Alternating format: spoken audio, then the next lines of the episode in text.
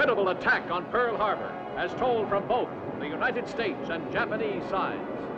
Once two nations made war. Today, they have collaborated to make a motion picture of unequaled magnitude and importance, recreating the actual events leading up to the day that changed the course of history.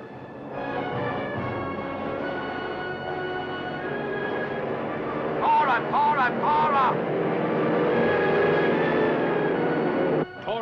Tora, Tora, Tora, an unprecedented film, bringing you answers to one of the most controversial mysteries of our age.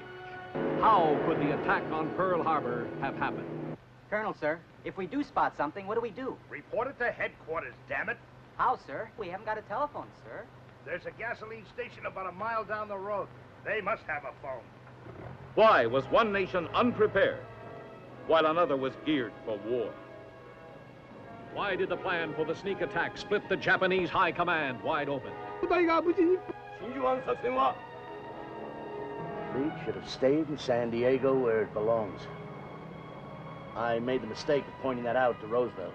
Why was Admiral Yamamoto marked for assassination by the Japanese warlords? Does anybody trust anybody anymore? Why was the President of the United States office considered a security risk? How did the Japanese rehearse their doomsday attack on Pearl Harbor?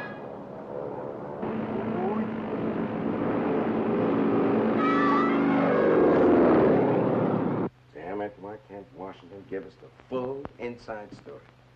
Why did they keep the American command in the dark? What part was played by the strange Japanese officer they called Gandhi? How did U.S. intelligence know of the attack before the Japanese ambassador did? What was the fateful blunder made by Admiral Nagumo? How was a mighty Japanese task force able to race 4,000 miles across the Pacific undetected?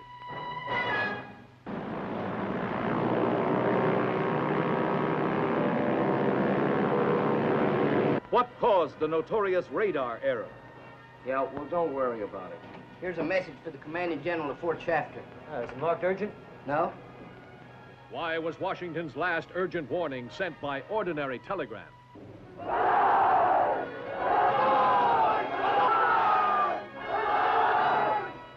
The sun came up, the bombs came down, and the world came apart.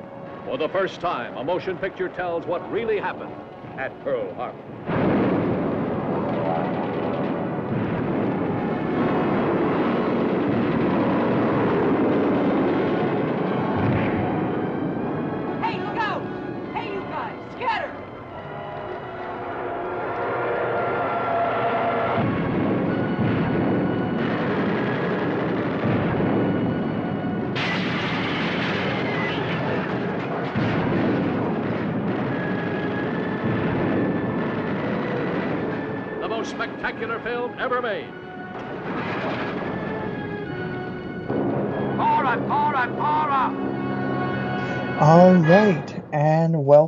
Back, everyone, to another episode of Cynical Podcast.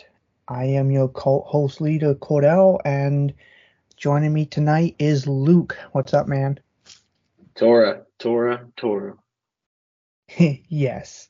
Um, this What's episode, Fine?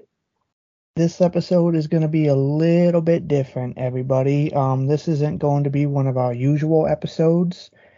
You don't This- have to listen to us bullshit for an hour first. right. Um, this episode is going to be a commemorative episode marking the 81st anniversary of the Japanese attack on Pearl Harbor. And Because Under Siege wasn't good enough. no, it wasn't.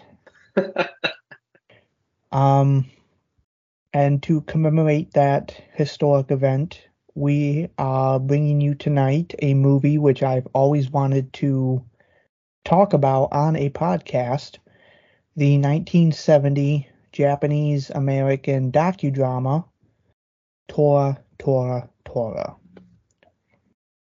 So, I guess before we go proper into the movie, how much do you know about the attack on Pearl Harbor, Luke?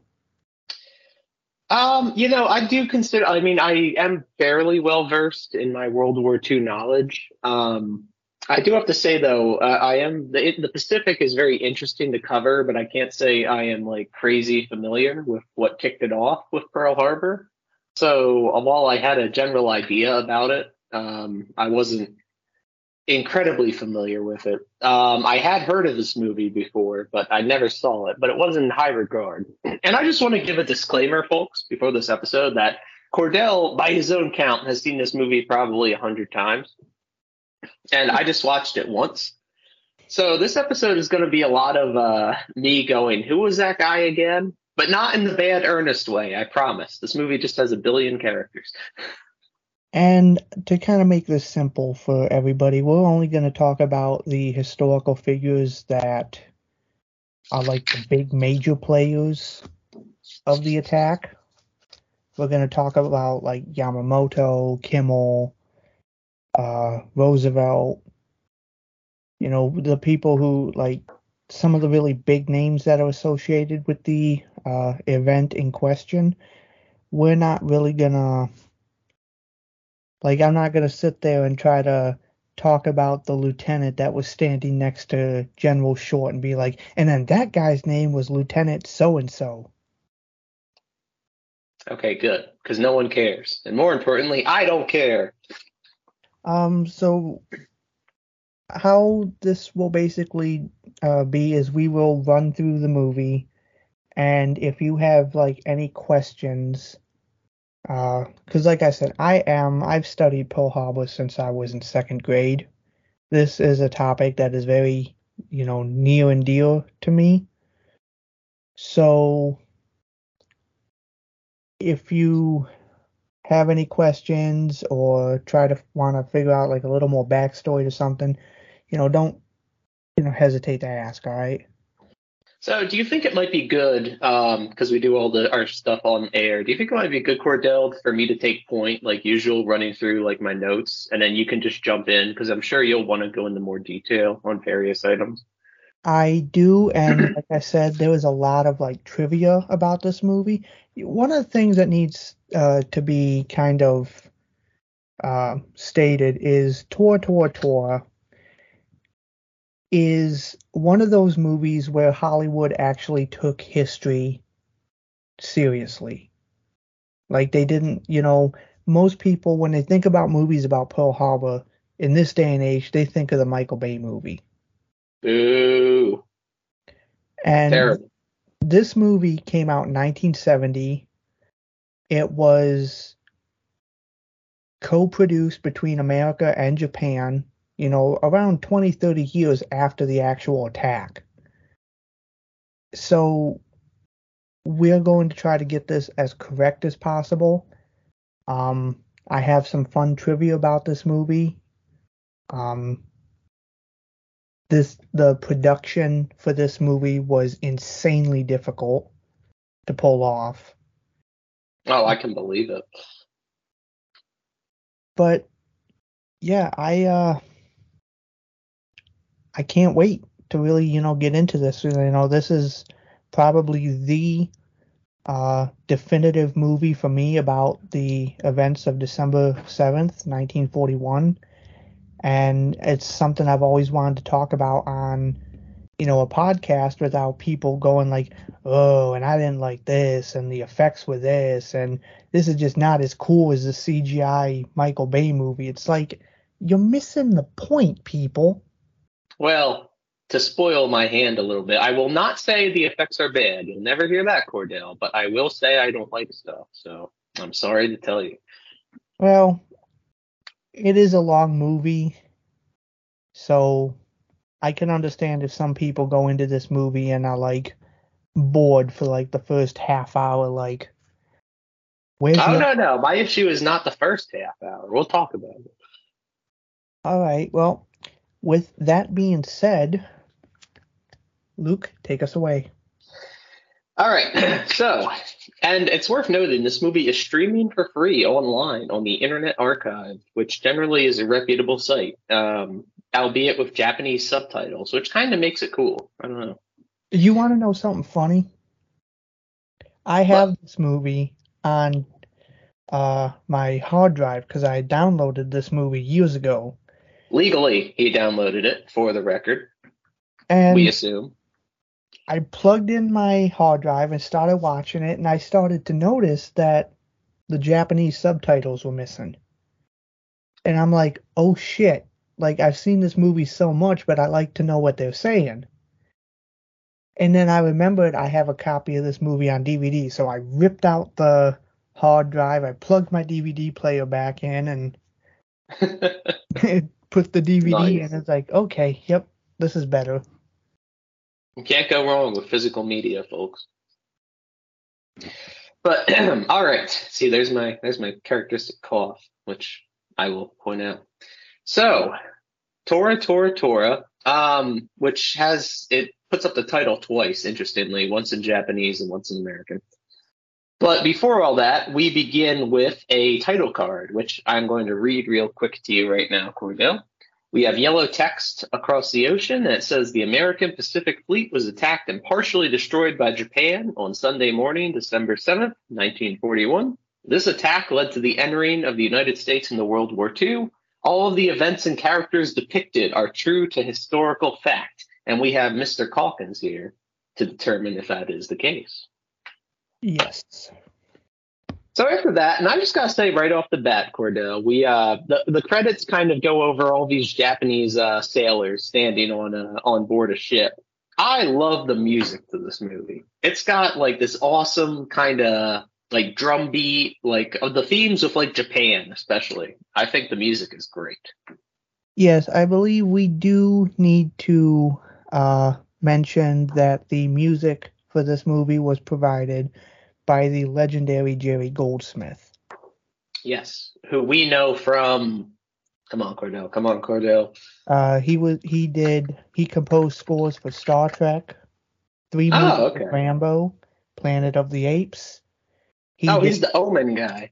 he too. did um another World War II movie called Patton with George C. Scott. Oh, okay. Yeah, Gremlins, uh, Chinatown. Yeah, you you know this guy. But um, yeah. So the the score kicks up, and we get all these like ominous shots of Japanese sailors standing on board their ship. And uh, come to find out, it turns out they're all up on deck because this is kind of a uh, passing of the torch ceremony. The uh, previous commander of the fleet is uh, stepping down to become Secretary of the Navy, and uh, Ishiro Yamamoto is stepping in to become the new commander. All right, I will go ahead and make my first correction for you. Go for it. It is Isoroku Yamamoto. Oh, I'm sorry, dude. I, I, I just want to say normally you know when I li- when I open these uh, movies I like give a rundown of like actors in the film. I was not doing that for this out of respect because I did not want to butcher any Japanese names.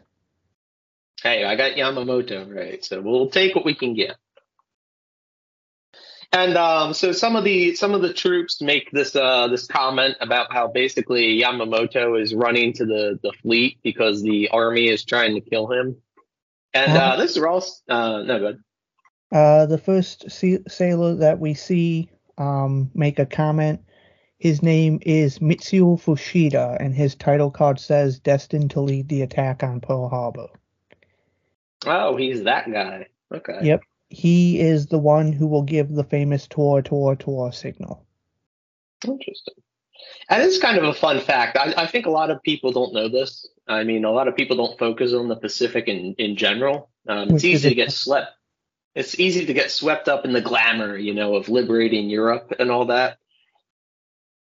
But for my money, I think the conflict in the Pacific is a far more uh, nuanced, in some ways, and interesting conflict to look at. Most people, Um, you know, we got to remember the Pacific, the Pacific War was, you know, extremely brutal. I mean, probably even more brutal than the war in Europe was, and that's saying something. Oh, 100%. But I think for a lot of people, the Pacific is kind of tough to visualize, right? Like it's very easy to look at a map and be like, "Yep, like we landed in Normandy, you know, we went through France. Here's Belgium with, uh, you know, Arnhem and the Battle of the Bulge, so on and so forth, right?" Whereas it's a very look at the Pacific, and then it's like, okay, where's Pearl Harbor? Where's Midway? Where's Iwo Jima? yeah. You're like, why did they land at this island? How does it? How do the Solomons relate to the Philippines? You know, it's very um. Why the hell did we have to take. Guadalcanal before we took uh, Saipan? Like, what's going on? mm. And, Um. I do have an answer for that. Um, we had a strategic uh, strategy during the Pacific War. It was called island hopping, and basically no. the idea was we would jump island to island, particularly islands that were in control by the Japanese, take over those islands as like stepping stones towards Japan itself. Yeah, exactly. But we're getting ahead of ourselves. Way before that, though, I think a lot of people don't realize this is um, the Japanese war effort was very much Japan's government was very dysfunctional. Um, for example, uh, I mean, I think most Americans still don't even know that Japan had been in war at war with China, the the government of China, since 1937. Um, and that was all basically because the army hardliner faction within the Japanese government. And again, I'm simplifying this, folks, because I'm I'm by no means an expert. But the the army was like, all right, we want to expand, you know, take over China. Um, and really, they were looking at even antagonizing the Russians. The Japanese and Russians had had several border conflicts up in northern China. Are you lost yet, listeners? I hope so. but uh, at the same time, though, the Navy under uh, people like Yamamoto was a little less like expansionist hardline, but they correctly were like the the way is uh, to go south, right? To kind of expand our naval power. Japan is an island, right? Everything is determined by uh, naval power. Well, I think it's And important to note that you know you said the Japanese government was dysfunctional, and that is very correct. And I think it's also really you know pivotal to point out that while Japan does have an emperor, he is really a- more like his signature is more of like you know he's a figurehead, but his word doesn't really have a whole lot of weight. Yeah, he's a he's a patsy, pretty much.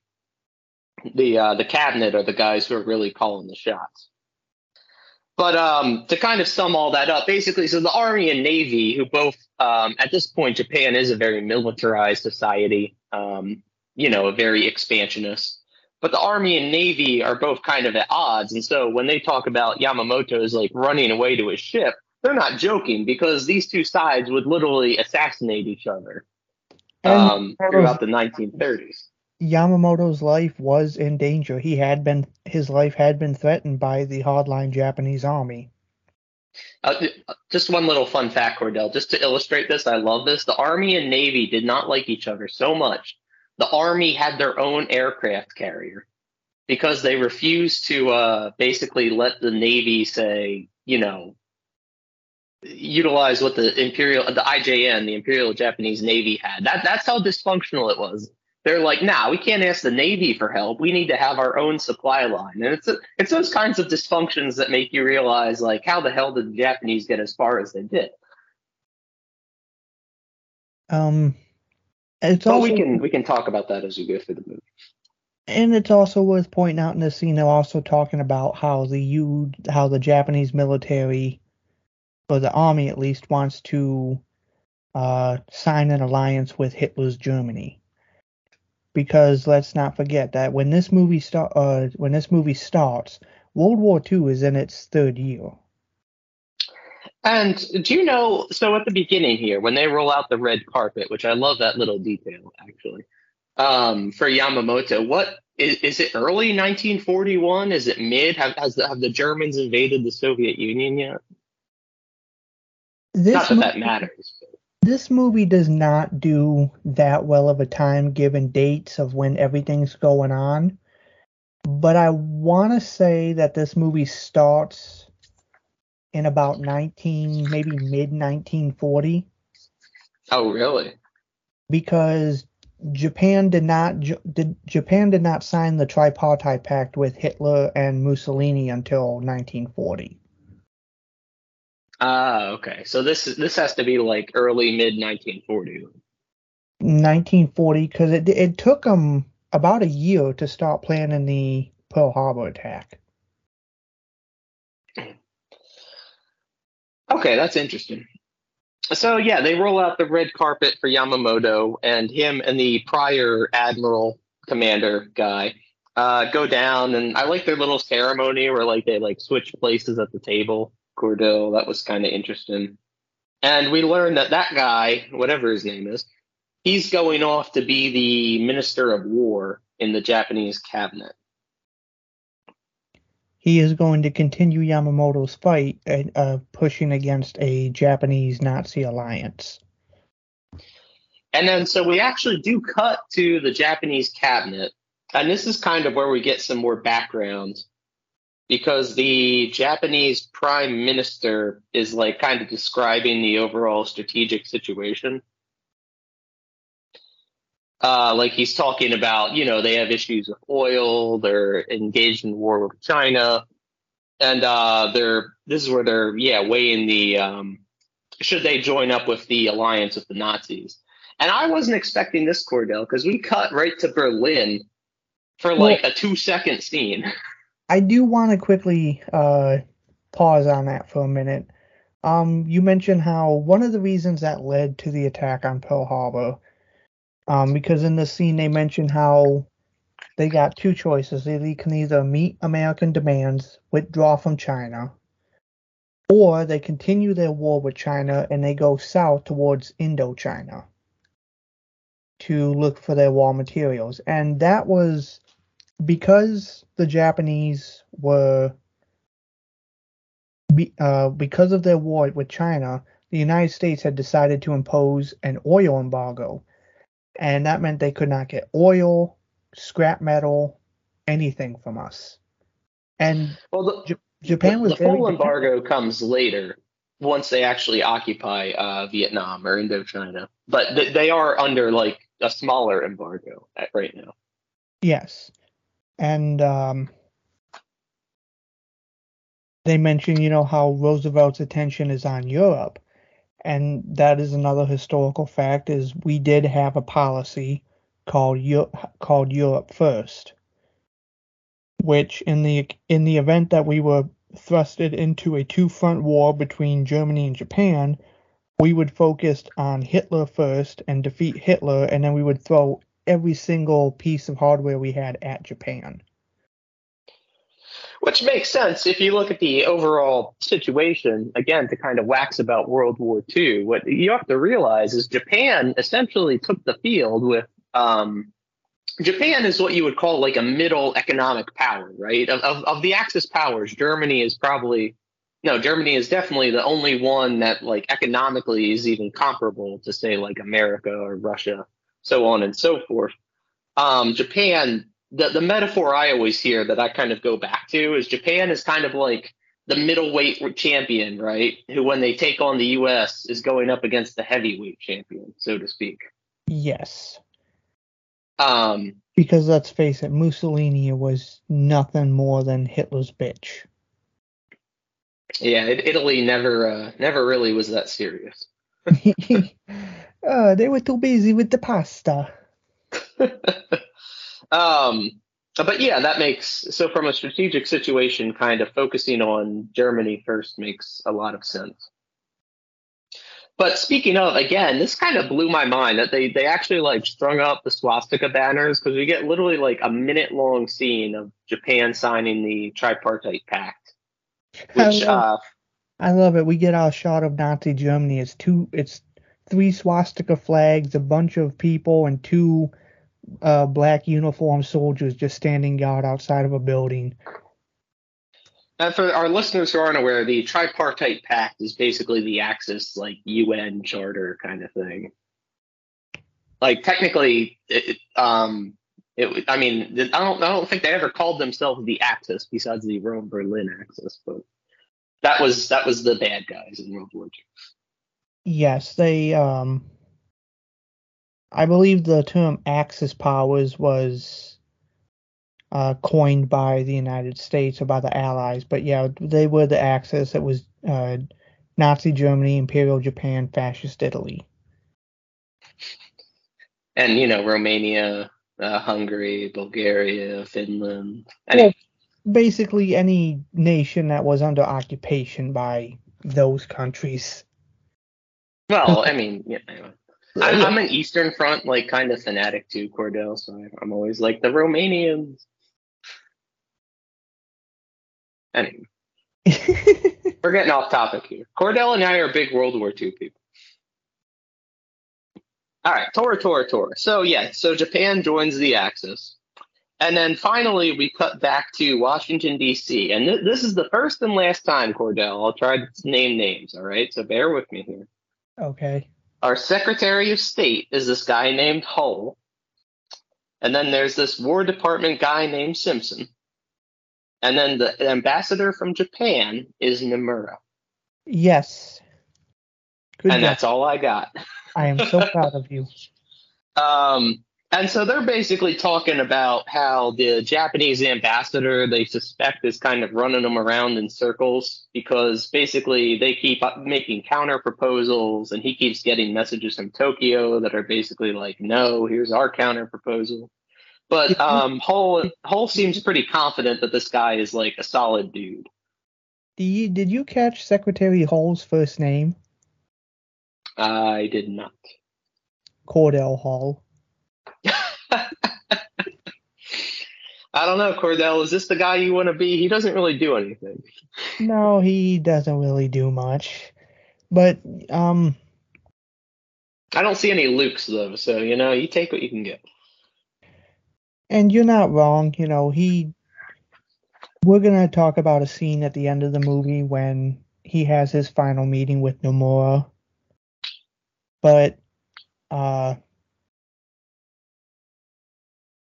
I haven't read his uh like biography that he wrote before he, he passed away. But I read somewhere that eventually after the war, uh Secretary Hull did admit that um he thought Nomura was an honorable man and was truly dedicated to finding peace between uh the US and Japan. Yeah, we'll uh we'll talk a little bit more about Nomura as this uh as this goes on. But first, we have to meet Luke's arch enemies for this movie because we cut to the uh, U.S. Navy headquarters and we get um, Bozo number one and Bozo number two. And please, who are these two guys, Cordell?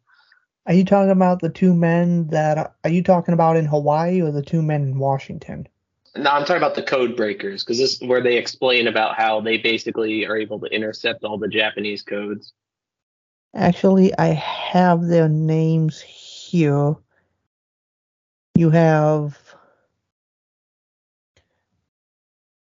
Lieutenant uh, Colonel Bratton and Captain Theodore Wilkinson. Bratton and Wilkinson. I got words for these two. But basically, they explain that um, they're able to decode every single message the Japanese send all their embassies. So, pretty much, as soon as the Japanese send the message, they are able to print it out and decode it and translate it. And they say that it's called uh, Operation Magic Yes, because they're able to do it faster than the Japanese. this is factual and correct. Um, Magic was the code name given to the machine to decipher the Japanese purple code. So we cut back to uh, Yamamoto and company, and they're observing their Japanese uh, torpedo bombers that are practicing like bombing.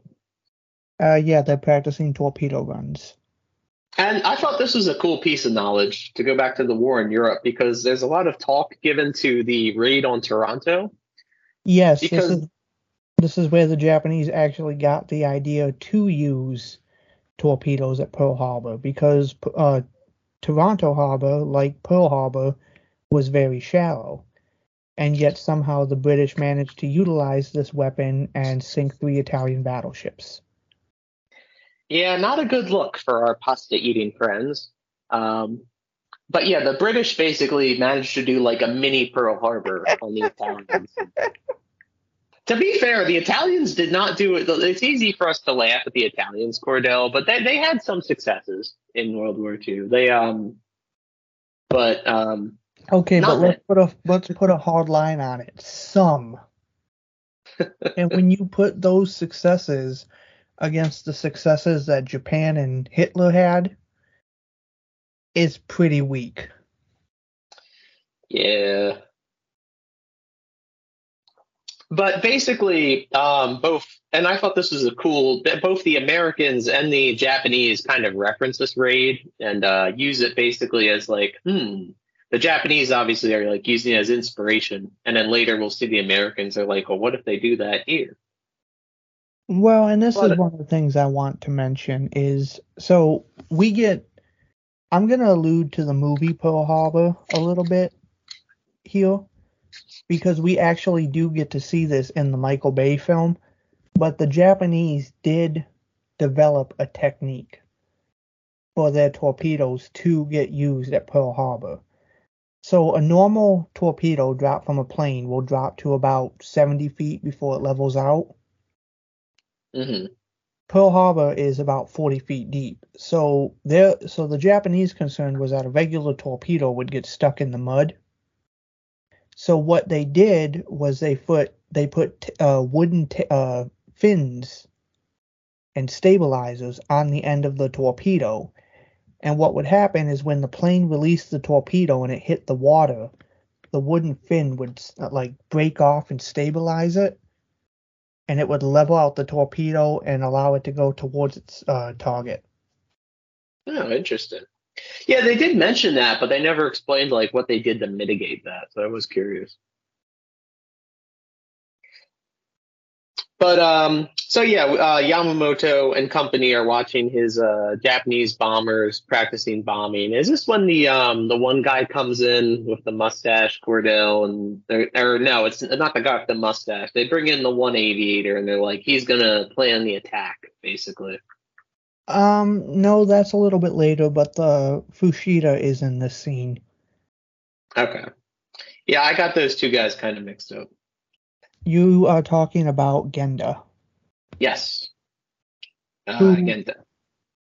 who actually Genda and Fuchida were actually lifelong best uh, best friends, and had actually went to the war college together. Oh, really?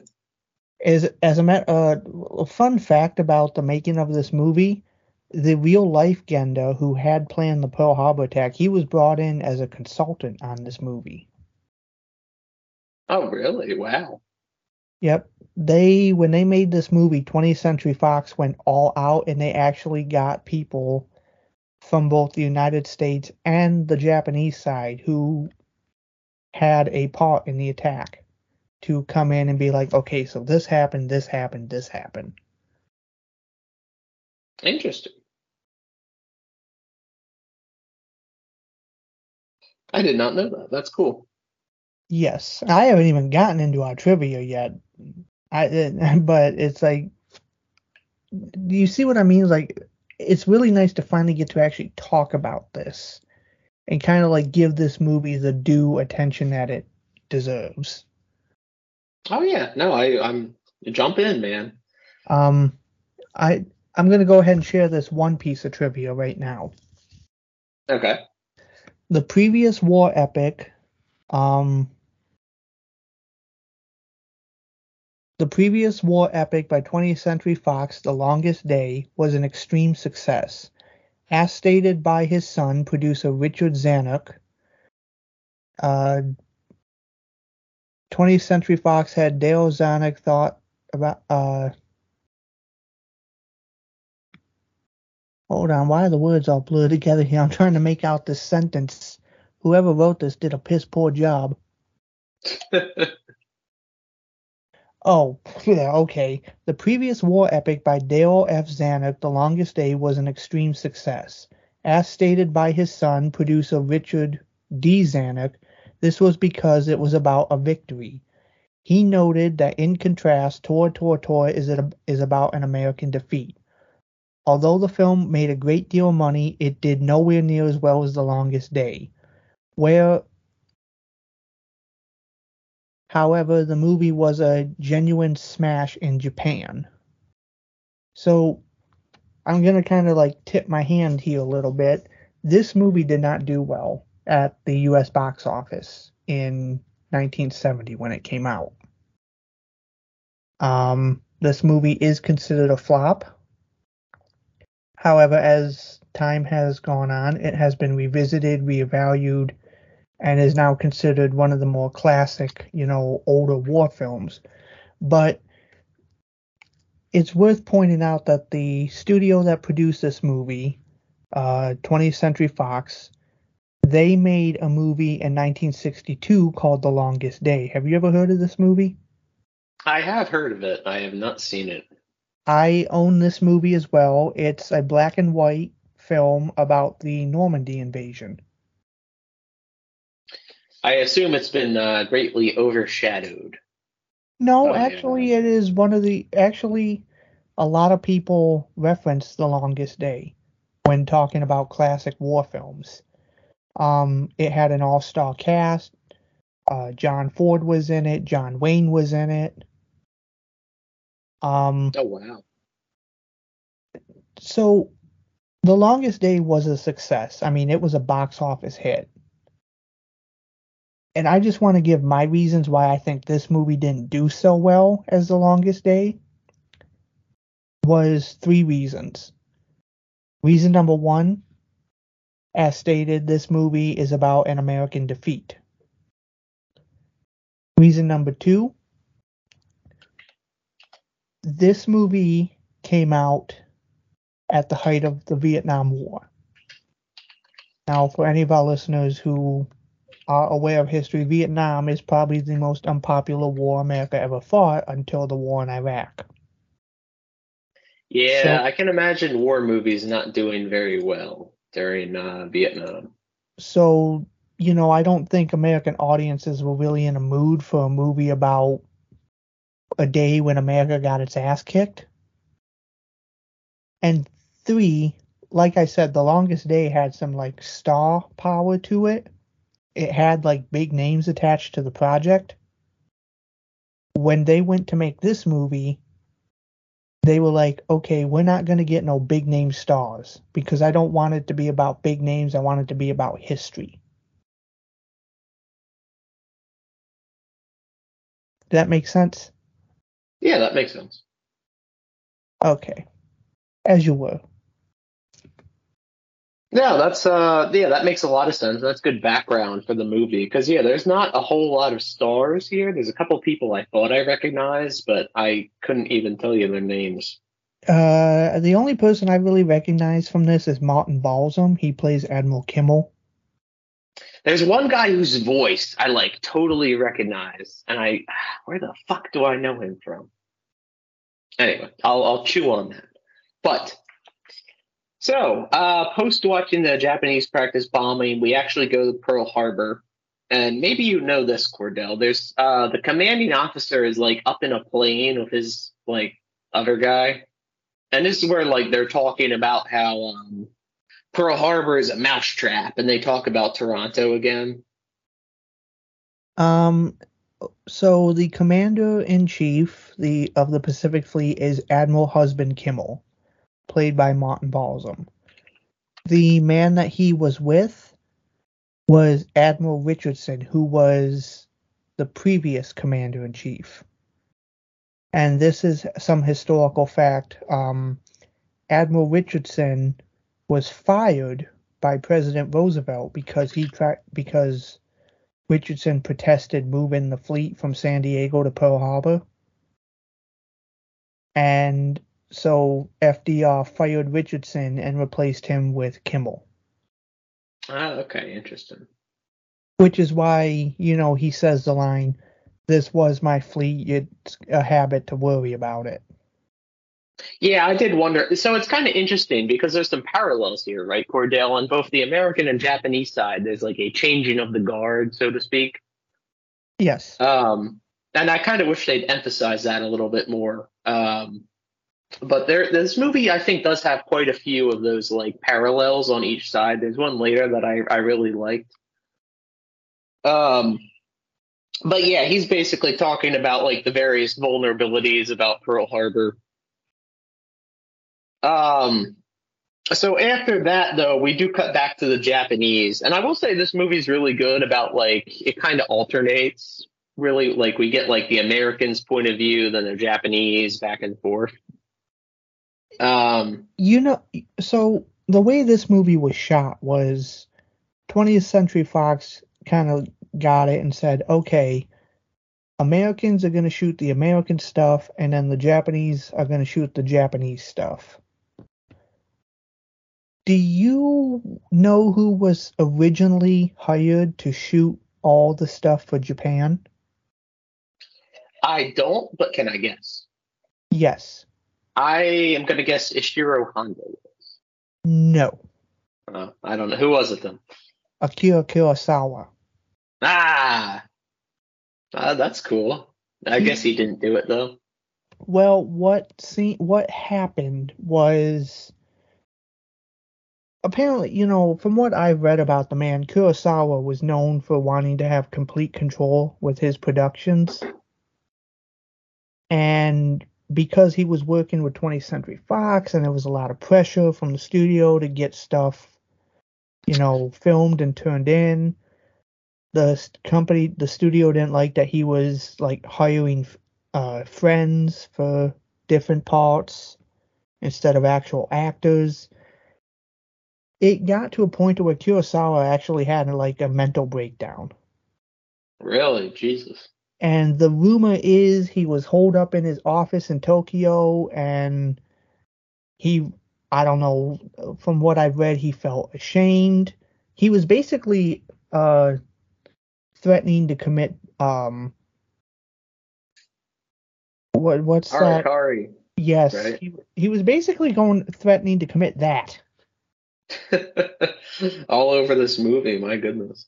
So uh, basically, something happened finally, and uh, 20th Century Fox paid Kurosawa to walk away from the project. Okay, interesting. So it's kind of ups- you know it's kind of a sad thing because I I think if Kurosawa's name had been attached to this, this movie probably would have gotten a lot more recognition. Yeah, for sure. I, I see. It's interesting because I know you said this flop, but I definitely knew of this movie. Like, was held in high regard. Like, I knew people were like, "Oh, Tora, Tora, Tora is a great movie." Well, I mean, when you have to compare it to Michael Bay's shit, I don't know. Did you see the um? This is kind of digressing. Did you see the new Midway that came out a couple years ago? Uh, yes, I did. The one by uh, the guy that did the Independence Day. That was kind of. I mean, I don't know. I thought it was okay, but yeah, that was kind of meh.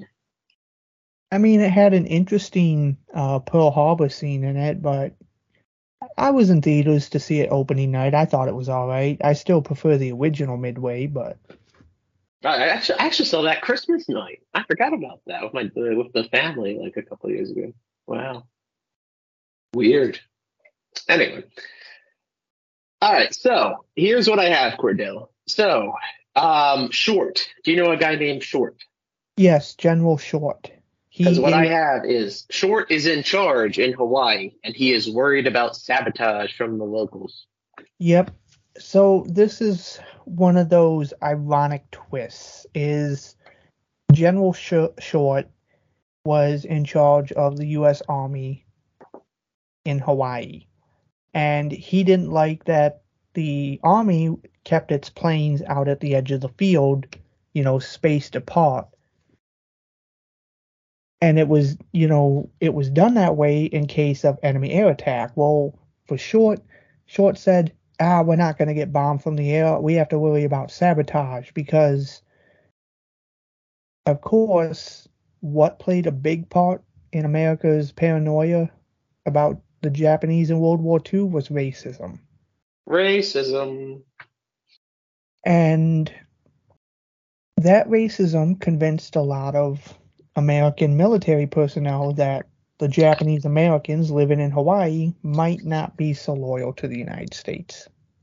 Haha, we fought for freedom in World War II, Cordell. We would never intern hundreds of thousands of people against their will. Ooh boy. Yeah. oh, anyway, we would never we would never firebomb, you know, civilian cities. Anyway. But uh, so yeah, Short did give an order to group all the planes together on the tarmac, and well, as we will see when we get later in the film, we will see just how well that worked out.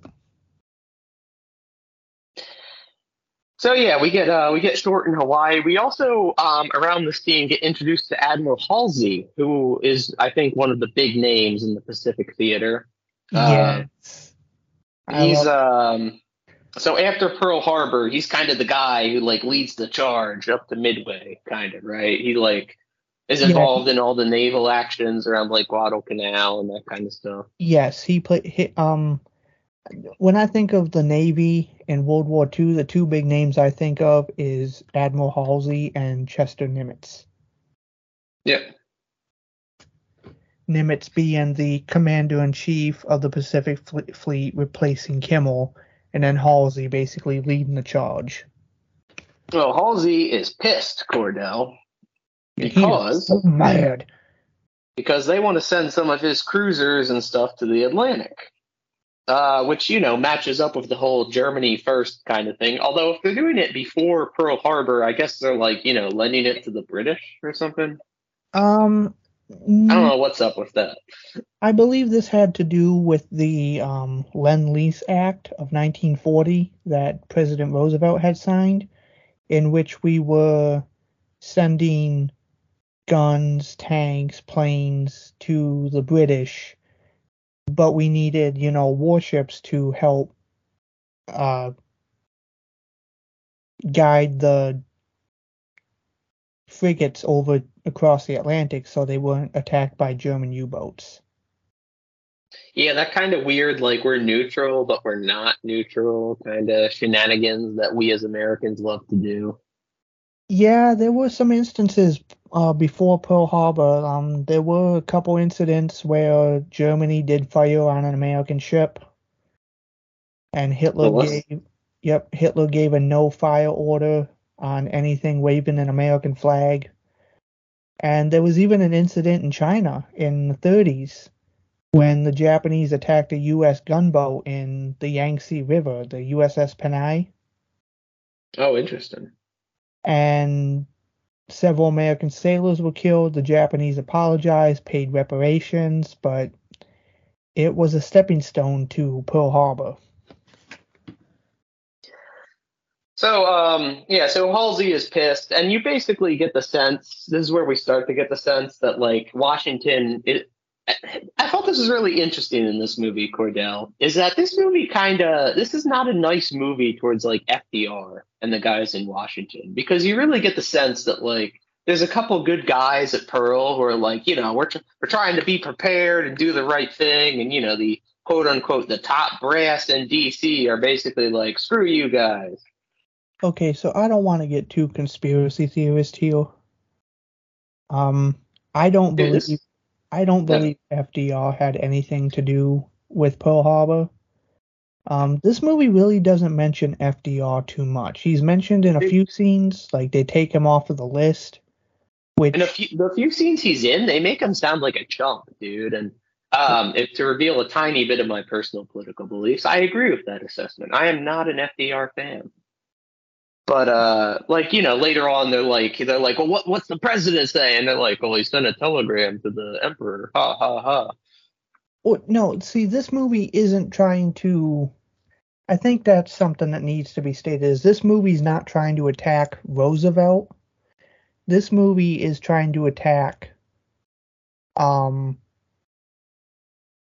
actual people like General Marshall, um, Admiral Stark, people who had access to this intelligence and did not send the inform- the necessary information.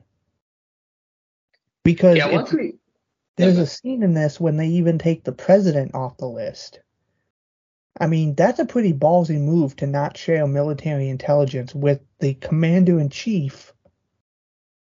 No, yeah, but I mean, come on. I think our modern sensibilities, like, without getting political, without getting political, but you know, like various things you hear about, like the war in Iraq and that sort of thing. It's it's completely believable, you know, that uh, people aren't telling the president the whole story, so to speak.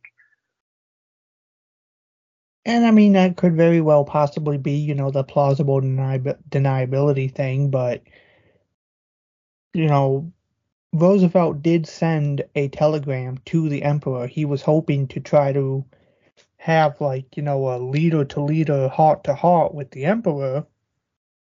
And as we will see, that letter never even got to the emperor. Yeah, I guess by the time they do that in the movie, though, since we, the viewer, have like seen both sides like prepping for war and stuff, it, it kind of comes off as like ludicrous. You know what I mean? Like when they're like days away from the in, from war, and they're like, well, "What's the president doing?" Well, he sent a letter to the emperor. Well, But it's not ludicrous. I mean, it is fact, but I mean, we you I mean, you get the sense that there are people in this story who are trying really hard for peace. Well, I think what what I got is is basically the majority of people just like I think kind of like stuck their head in the sand and were like, well, war's not really going to happen. Well, that was a big that is a big part of the Pearl Harbor story. You know how I mentioned racism? Mhm. There was a common belief in 1941 amongst the US military that Japan could not touch the United States. They did not believe Japan had the capabilities, the technology, they did not have the skill. They really underestimated the Japanese in World War II. Um, and there was Yeah, a I mean, there's a, there was a belief that if Japan did bomb us, it was going to be at like an American base in the Philippines. Yeah, and that's so. Um, uh, what I think is really interesting is, especially if you look at like the first two years in the Pacific Cordell, when us, the Japanese and U.S. fleets are a little more on even ground. It really is that classic example of like cool versus awesome. Like it really was like the two best navies in the world at the time. Because, you know, the Japanese like kicked the shit out of the British Navy, who everyone thought was the best. And it really was just kind of and that's another thing to circle back around why we talked about the Pacific is a little more like hard for people to understand. Because it's like it's so easy it, it really was about like who can whittle down the enemy fleet first, right? And so it's a lot of strategic, like naval action type stuff.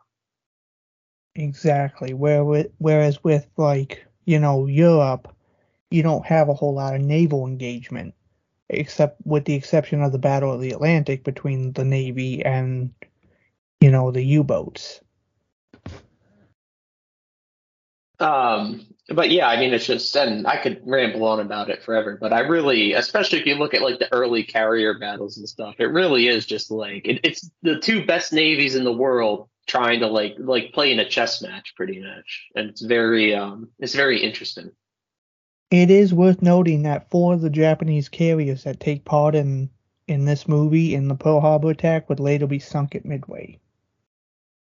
Yes. I mean, and we could talk about Midway all night. I mean, whew, it just the epitome of Japanese hubris because of the whole like, you know, like the, the one swift stroke kind of strategy. Anyway.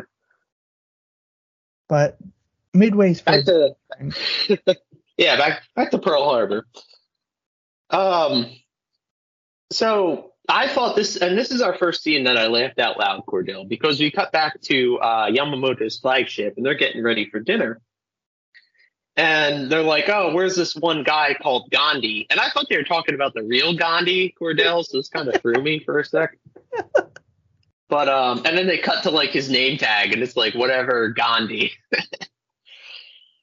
But um, Yeah. they're like, you know, where's Admiral or whatever, so and so, and they're like, well, he's working on the plan. He can't be disturbed.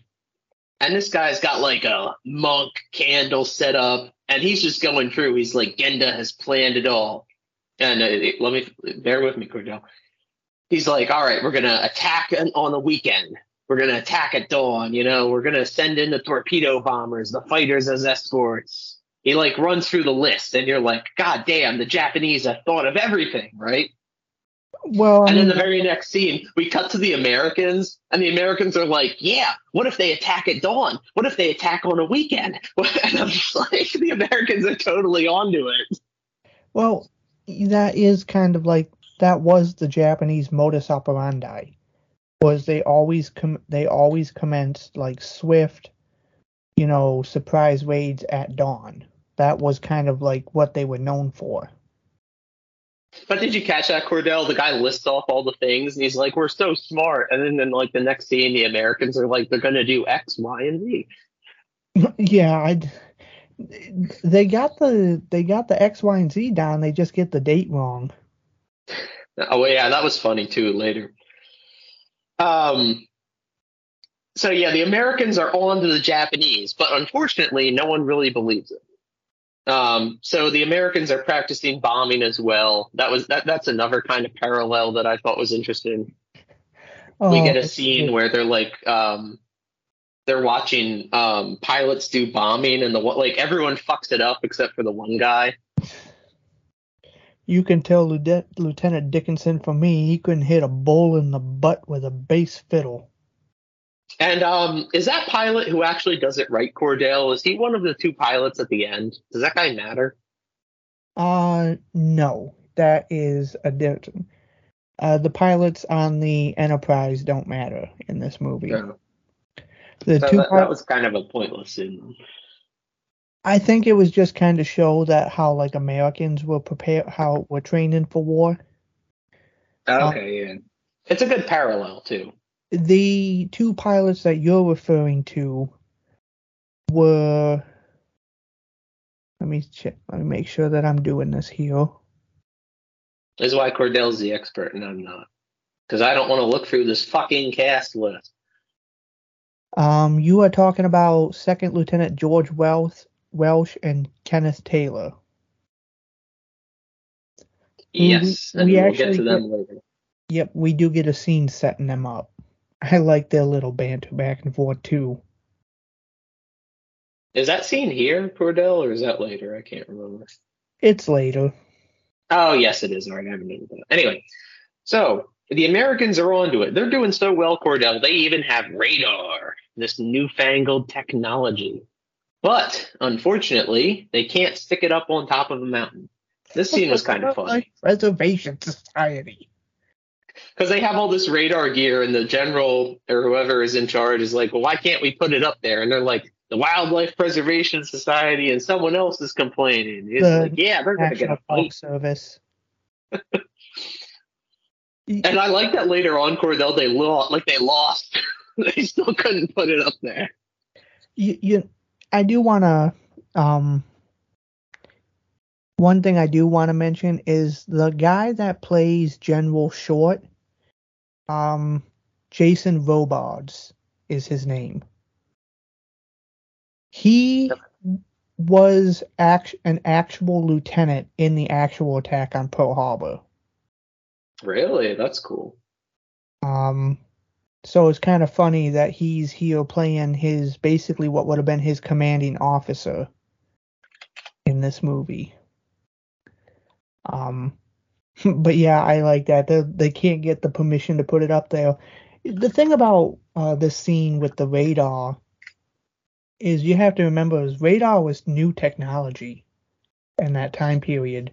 We and the first people to invent the radar wasn't even the United States, it was the British. They had, you know, invented it and were using it against the Nazis. It's what helped the British during the Battle of Britain. So, and then, you know, the British kind of gave us some of the technology, but the, you if you're not noticing right now, Luke, um, there's a lot of hesitation to embrace like new age uh, military tactics going on in this movie. Yeah, I had to laugh because the general's basically like, "What do we need this newfangled tech for? We can send out the planes or whatever." And we're gonna, you know, you like to talk about how the how it's like the same opposite of the Japanese. We're gonna get a scene like that where the Japanese are like, well, What's this about the airplane? We believe in the battleship theory. Yeah, I did like that scene. Um, is that scene later on or is that here? I can't. No, that's later on. Yes, that's later on. Okay, so yes, the Americans can't get the radar up, but um, can't they can't get it up, Cordell. Anyway, Well, they're about to lose it completely. I know. Uh, so this is when we get a scene back in the back in Japan where Yamamoto finds out that the Japanese have occupied uh, Indochina, which for those who don't know is Vietnam, Yep. which uh, was under control of the French. Yep. But this is kind of Yep. And this is kind of, for historical context, this is the last straw for the Americans. We did like break trade with the Japanese, but um, once Germany uh, took over France and split it into a puppet state, uh, Vichy France, Yeah, the fuck Pétain. uh, well, in World War One, he was good. Yeah, and then he come. Well, I guess I can't really say fuck Pétain. He, I, I don't really know much about Vichy France. Other than that, it was a puppet thing. Maybe Pétain did the best he could for the French, but still, history. Well, the thing, the thing with Vichy France is that the, the Germans had basically kicked the British and French forces off the continent, and so the rest of the French leadership kind of had the unenviable position of being like, well, shit, do we surrender or do we get more of our people killed? And you have to remember, Cordell, at the time, everyone was like, well, Britain's going to go down in a couple weeks anyway. You know what I mean? Yeah, but I mean, it's just history does not look kindly back on people who collaborated with the Nazis. Yeah, I do, and I, it's been a long time since I've read about Pétain, but I, I think there was more nuance. It definitely was more nuanced. You know what I mean? It's not as simple as just being like, well, he was a Nazi stooge. No, and I don't want, you know, if we have any listeners in France, I don't want them to get the uh thinking that that's what I'm saying. It's just It's okay. That's what we're thinking. We don't It- care about you French people. I'm kidding. I'm kidding. it's a very gray area is what I'm saying. It is. It is. All right, but we're talking about Indochina. Anyway, so when Japan did this, this is all context. We need to give our listeners context, Cordell. So as soon as Germany did that, um, the question immediately arose: Well, what happens to all of France's overseas colonies, right? And some of those um, became under the Vichy rule, like in Syria and so on. Um, some of those, like immediately, the Allies occupied, and uh, Indochina and uh, like their Chinese bases, the Japanese basically were like, oh, France, you know, Germany took over France. Don't mind if we do. And they just swept in and uh, occupied it. And they also uh, kind of took Thailand over as well. Fun little fact there.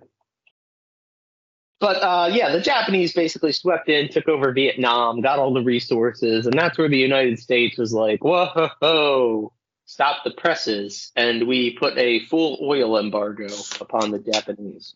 You know, it's so hilarious thinking about how Japan and Germany teamed up in World War II when Japan teamed up with the Allies in World War One and took some of the German uh, colonies that they had in the Pacific. Yeah, it really is interesting how like Japan went from being an ally in World War One, although so did Italy. Well, I To, can uh, explain, I can explain to you why Japan uh, did it. Was, They got took, taken over by like the military, right? Pretty much. Well, it's not just that, but the Japanese were also pretty pissed that uh, they didn't get nothing out of the Treaty of Versailles. Yeah, Ver- the, issue with Versailles is it very much like fucked over all of the colonies, It and um, fucked up a lot. and that will come back to haunt them. You know what my favorite Versailles story is, Cordell? I mean, have you heard this one? I can't believe this is a true story. At Ver- at Versailles, when Wilson was there, right, negotiating the treaty, Ho Chi Minh was a waiter at the time, and he actually went to Wilson and was like, "Hey, like you know, do something for Vietnam." And Wilson, you know, typically was like, you know, fuck off. And Wilson, well, maybe not Wilson, but America would live to regret that. oh yeah, because what? Now okay, so French Indochina, which would become Vietnam, was under French occupation. Then it was under Japanese occupation, and they had resistance from the Vietnamese. Then the French came back and they kicked the French's ass. And then America went in there and they kicked our ass. but um, yeah, I mean, it's just, ugh. we we kind of fucked up with Versailles. You know what's you know I want to ask because you mentioned the war in the Pacific. A lot of the Pacific War was guerrilla warfare. Like the way the Japanese hid in the jungle and set up booby traps and everything like that. You ever Yeah, think 100%. you ever think American soldiers who signed up for Vietnam went over there thinking I'm gonna kick their ass like my grandpa defeated the Japanese and then were like, This ain't like WW two. You know, it's funny you say that because a lot of the the Vietnamese, uh, some of the Japanese were like military advisors to them, right? Um, Oh boy. because V- Vietnam's really interesting. I'm, I'm, let me just go off on a quick digression. A lot of people don't know this, but so it's 1945. We're jumping ahead, Cordell, and the the jig is up for Japan, right? So basically, they're like, all right, the French are coming back to Vietnam. Should we get, surrender quietly? No, the Japanese say we want to fuck over the French even more. So here's what we're going to do. Viet, hey, Vietnamese people, we've been occupied. You want your own country, right? Here you go. We're going to make a very short lived empire of Vietnam. We're going to give you autonomy. So then when the French come back in, not only do they have to deal with the occupying Japanese, but the Japanese have given, you know, quote unquote freedom to the native Vietnam- Vietnamese who now are very pissed off that the French want to come back in and say, you know, well, you need to come back under French rule. Ooh, I don't think I ever read about this. This would make for a really, really good crime novel. And the same thing happened in like Indonesia and stuff. Is like the Japanese, uh, because you realize it took like years, right, to get all the Japanese forces who were scattered across the Pacific. Oh and yeah. a lot of them were like, fuck it, let's join up with, you know, my local Malaysian rebels or whoever. I can teach them how to fight. They won't kill me. And then we can resist, you know, the incoming British or Japanese and, or French, so on and so forth. Yeah, it's. I mean, I know the story of one Japanese soldier who didn't even su- who surrendered like 30 years after the war ended. Yeah, he's he's a famous one, but um, yeah, in, Indo in, Indochina is interesting because basically, like by the time we waltzed in Cordell in Vietnam, these guys had been fighting, you know, the Japanese and then the French for like freaking twenty years, and we walked in there and we're like, ah, we got this. Yeah, not one of our proudest moments. Anyhow, back to Tora Tora. Anyway, back to back to Tora Tora. There's going to be a lot of historical digre- digressions, folks. I'm sorry, I don't know what to tell you. So anyway, the uh, Yamamoto finds out that the Japan has occupied Indochina and the Americans are subjecting them to an oil embargo. And uh, basically, the jig is up for Japan. Um, they don't mention this in the movie, but the Japanese estimated that without American oil, they would only be able to run their carriers, you know, their war machine. Keep in mind, they're still fighting a full scale, like million man plus war in China. Um, they would only be able to run it for like another year or so. So basically, the, the, the gig is up for Japan, right? They have to figure something out. And this is where we get, and they kind of underserve this in the movie a bit, Cordell, but the Japanese decide, all right, we're going for war plan south. We're going to strike south, um, attack the Philippines, Borneo, Malaysia. And the whole idea, obviously, is to take like the um, resources of all the various countries there. They mentioned that the British, the French, the Dutch, like, you know, they're all distracted in Europe.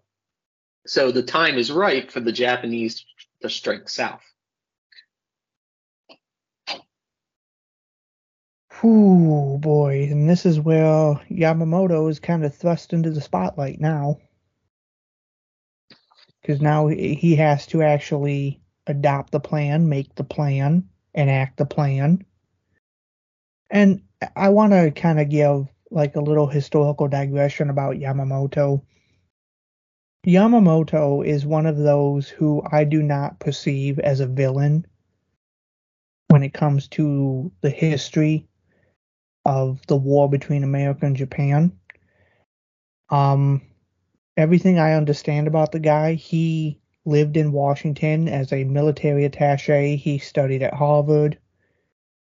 He knew, he understood um, the way America, how proud America was, and how we would react if we were thrusted into a war. He did not want war with us, but he is a soldier and he had to do his duty. Yamamoto's always kind of been one of those historical figures where I don't actually feel any dislike or hatred for. I just kind of feel like, you know, pity or sadness. You know what I'm saying? Well, like in every war, you know, I think he was just a soldier who happened to be fighting for the uh, for the wrong side, you know. Well, and I mean, if if we can tread very delicately, right? But like, you know, the dare I say, the majority of soldiers, right? If you took any any Wehrmacht soldier or anything, they they tell you, you know, like I'm just fighting for my country, you know, and I think that's the case for a lot, you know, almost every war all over the world. Well, I I don't want to get too much into like you know the with the Wehrmacht because that's some really you want to talk about gray areas. There's a lot of history there that could be. Uh, is, is it non-controversial to say every war has soldiers on both sides who are just you know doing their job? So no, I don't think that's controversial to say. Um, and I, I think uh, Yamamoto is kind of the epitome of that. Fair enough. From what um, little I've read, it sounds like you know more. Yeah, I, I, I just think that Yamamoto was not, you know, there were a lot of Japanese people, like in the military and the leadership, that wanted to go to war with America. Yamamoto was not one of them. Yeah, he's going to have a quote later that actually is taken from real life, where he basically says, the guys don't recognize that we don't just have to, you know, take Hawaii or San Francisco. If we want to win this war, we have to march right into the White House and dictate peace terms. So, like I said, he knew he knew that if there was there was a quote attributed to Yamamoto where he said, "I can run wild for six months. After that, I can guarantee nothing of victory." which they they give him in this movie, something to that effect, basically. Yep. Um, yeah, and I mean, I think that kind of ties back into is I think Yamamoto knew going into this war that it probably was not going to end well, but that was his uh, his duty, you know, so to speak. And I think um, Oh, to keep with the World War II theme, right? There's uh there's definitely, especially towards the end, there's like German German generals who basically were like, well, you know, the jig is up, but what are we gonna do? Just give up? Like that's we can't do that. You know what I mean? Um. So you know, it's kind of the Uh, I, you know, I, have never served in the military, but I have to imagine once you get higher up into the ranks and you have a duty to your country and your men, you know, it's kind of an impossible, like, okay, the country has to go into this impossible situation or very hard situation, but even if I think we won't succeed, I still have a duty to give it the best shot. You know what I mean? So Yamamoto finds out about the plans to move south and like, fuck you. we cut to Washington, and the Americans find out about this, and now it's all hands on deck. And I think what this is like one of the first times, the first of many times in the movie that they send they order all their military outposts to go on full alert. Uh yes. Yeah, that's a good point. Um yeah, all the military outposts go on full alert. This is also where we get they talked about it earlier, but this is where um whatever his name is says put all those planes clustered together. Oh yes. And uh you know, we get like one the one sane man who's like, ah, if a monkey with a hand grenade gets in there, he'd blow them all up. I like the one guy who comes like rolling up in a jeep and he's like, "What if there's an air raid?" They hit one plane and the whole shebang goes up in flames. I did like that. Emphasized by, I don't like reading my notes, but I have to say, those wacky Americans are clustering the planes. And then you know you mentioned the scene with the one uh, uh the one general who talks about like the monkey wrench with a grenade. hmm Uh, this is what that's the scene where we're introduced to the two American pilots, Welch and Taylor. And, and I do love their, uh, I love their like banter. What do they say? Because they're like, why'd this have to happen to us? He's like, you know why we're getting transferred, right? Those poker games been winning too much. Some sucker loses a shirt, then he bitches to the general. That's it. Yeah, I did like that. And you I gotta say, Cordell, no good. there was some cussing in this movie, and this movie's rated G. That is what I've always loved about this movie. There's they're throwing around words like damn, bastard, bitch. This movie's rated G. I didn't know that. Wow, this is this is a pretty tough G-rated movie. That's impressive. We didn't give a fuck back in the 70s. Shit, man, and the, you get like titties in PG movies up through the 80s. I've seen Howard the Duck, yes, I know. and um, I just have to say, if I can do a quick digression, Cordell, because you know we haven't been doing that on podcast. Um, this movie, what what shocked me, and I'm not going to say whether it's good or bad, but I was kind of expecting that like we'd get some characterization, you know, we'd actually like follow people, but like little lines like the poker game line, like that's all we're going to get for these people. Like that's it. You know what I mean? Like you Yeah. want to be endeared to these pilots? Here you go. Here's like two seconds of dialogue. It very much is like here's the historical fact, and that kind of surprised me. Well, and he, you know what's the funny thing is these two pilots, these are the two pilots that Ben Affleck and Josh Hartnett's characters would be based on in that Ben A- in that Michael Bay movie. Oh really? Instead of yeah, instead of just using the actual names of the pilots and telling their story, they just made up fake characters and said, "Oh yeah, they're based on these characters, on these guys." Fuck you, Michael Bay. What's the fucking point? so um, then we cut back to the Japanese, and I really like this scene, Cordell, because uh, so Yamamoto has his desk out on deck, and he's got like all his commanding officers around, and uh, this is where we kind of get like a whole debate about like the battleship versus the aircraft carrier. Like it starts out because they're like basically high command only wants us to use three carriers for the strike, but we need to use all six. And like the one guy is like, ah, this war is not going to be, it's going to be decided by the battleship, not the carrier. And they start like arguing. Um, Yamamoto like basically puts his foot down and he's like, look, you know, we're going to do it my way. Like the question is not whether like, you know, war is like, what does he say, Cordell? He's, he's basically like, if we're going to do it, we're going to do it my way. Yeah, he says as long as I'm commander in chief, Pearl Harbor will be attacked. And I really like this scene because it kind of shows you how, like, even though the Japanese, like, um, commanders have their doubts and have their opinions, at the end of the day, they're going to follow what Yamamoto wants. Um, and this is also where we get introduced. This is where that scene I talked about way long ago to Fuchida. See, I got another name right, I think. Hey, there you go, man. I know. Um, because some Japanese planes come in and we get introduced to Fuchida, who later will lead the attack on Pearl Harbor. And he's kind of like he's like the head honcho pilot. You know, he's he's the top guy.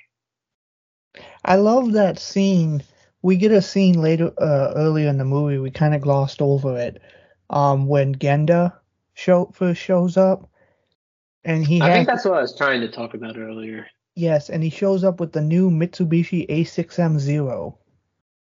With foldable wings. Um, and talking about the planes used in this movie, can I give a behind the scenes uh, trivia for the uh, production of this movie? Yeah, yeah, go for it. So, when this movie was filmed, there were no flyable Japanese aircraft. at anywhere in the world. Um, at the end of World War II, during the occupation of Japan, a decree issued by General Douglas MacArthur ordered that every piece of Japanese military armament be gathered up and destroyed. Because, you know, they weren't thinking about, like, museums and stuff like that in 1945. I know, and if I can digress really quickly, I'm pissed because the Japanese allegedly had like a super heavy tank that we will never know if it was real or not because they burned all the papers and all the shit got destroyed. Anyway, carry So- on, Cordell. Every Japanese plane in this movie is actually a conversion from American World War II era planes. The Oh, interesting.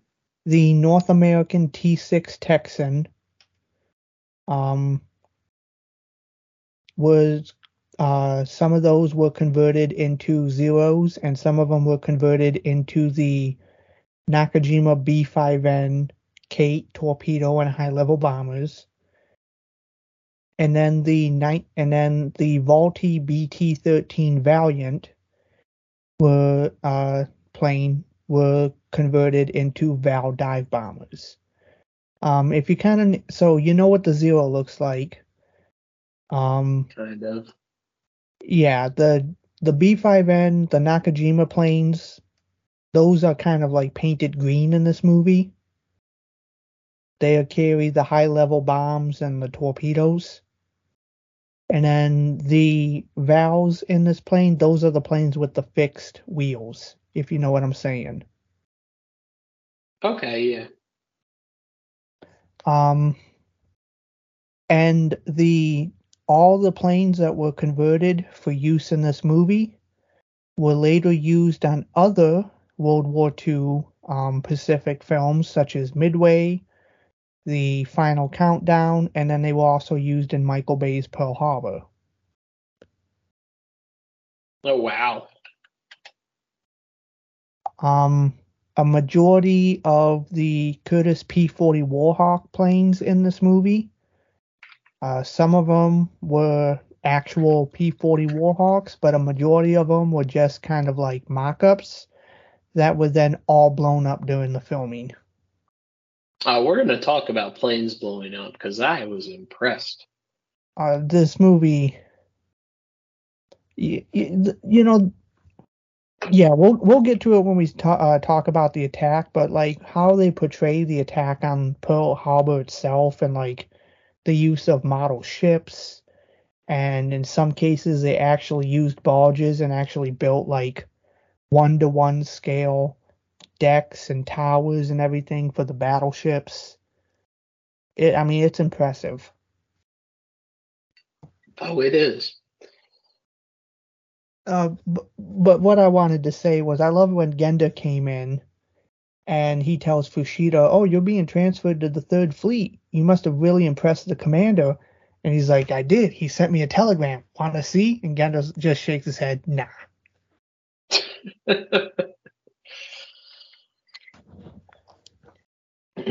um, Did you know Fuchida was an admirer of Hitler? no, I didn't. But Yeah, now I do. Um, kind of. I know I'm giving like going into like a lot of historical knowledge here. Um, I I guess this movie does. This movie is 144 minutes, so it has to condense a lot of information. So I'm really just kind of like expand on certain things for the listeners. Um, but Fuchida, he actually was, well, he admired Hitler and that mustache that he has. Is it a attempt at the Hitler stash? Yes, it was. I mean, and if you actually, uh, if you actually like look at any historical photos of this guy, you can actually like see that. Um, Interesting. he survived World War II, and after the war, he moved to the United States and converted to Christianity. See a happy ending. Kinda. So, um, the Japanese basically, so yeah, so once Yamamoto's like, we're gonna attack Pearl Harbor, this kind of confused me for half a sec, but the Japanese like find a uh, place in Japan that looks like uh, basically identical to Pearl Harbor. So they start practicing uh, dive bombing runs on this like inlet or bay or whatever, and we get the kind of funny line where the one fisherman's like, "The planes, uh, you know, they excite the geisha girls, but they uh, scare away the fish." yes, that line's always made me laugh in this movie. Yeah, this this movie has some good humor, I think. Uh, um, but no, that is true. There was there were some like locations around the islands of Japan where the Japanese pilots used to do practice runs, like mock attacks and everything to practice for the attack. So, cutting back to Hawaii, though, we see that they finally got their radar up on a hill, but not the hill they wanted. Colonel, and uh, if- just if we do if we do spot something, what do we do? Report it to headquarters. Damn it! We don't have a telephone. Well, there's a place a mile down the road. Yeah, I always love that. Oh, a mile down the road. How fast do you think I can get there without a bike, asshole? yeah, that just like that was like to show like okay, these guys are incompetent. um, but we also get a scene where uh, I don't know who the commander is, but this is where he sends the um those two pilots over to like the other airfields, whatever those two guys are. Welch and Taylor. They send Welch and Taylor. I will not remember that in 30 seconds, Cordell. I'm sorry. But they uh, they send them off to two airfields. This is where we get that scene, and we see the guy like explaining like I'd send all the aircraft over there if I could. I know, I love that. Um, so we cut back to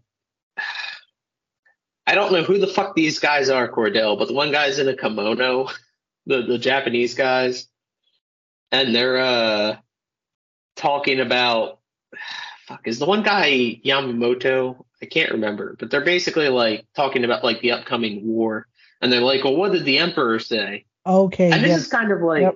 si- I know exactly similar. you're talking about. Um, it's Yes, it's Yamamoto. It's Okay. It's Yamamoto and Prince Fumimaro Konoe, the Prime Minister of Japan. Oh, okay. Similarly, how I think FDR is kind of portrayed as a bozo in this movie. Um, Yamamoto's like to the prince, but what did the emperor say? And he's like, well, the emperor just sent a poem.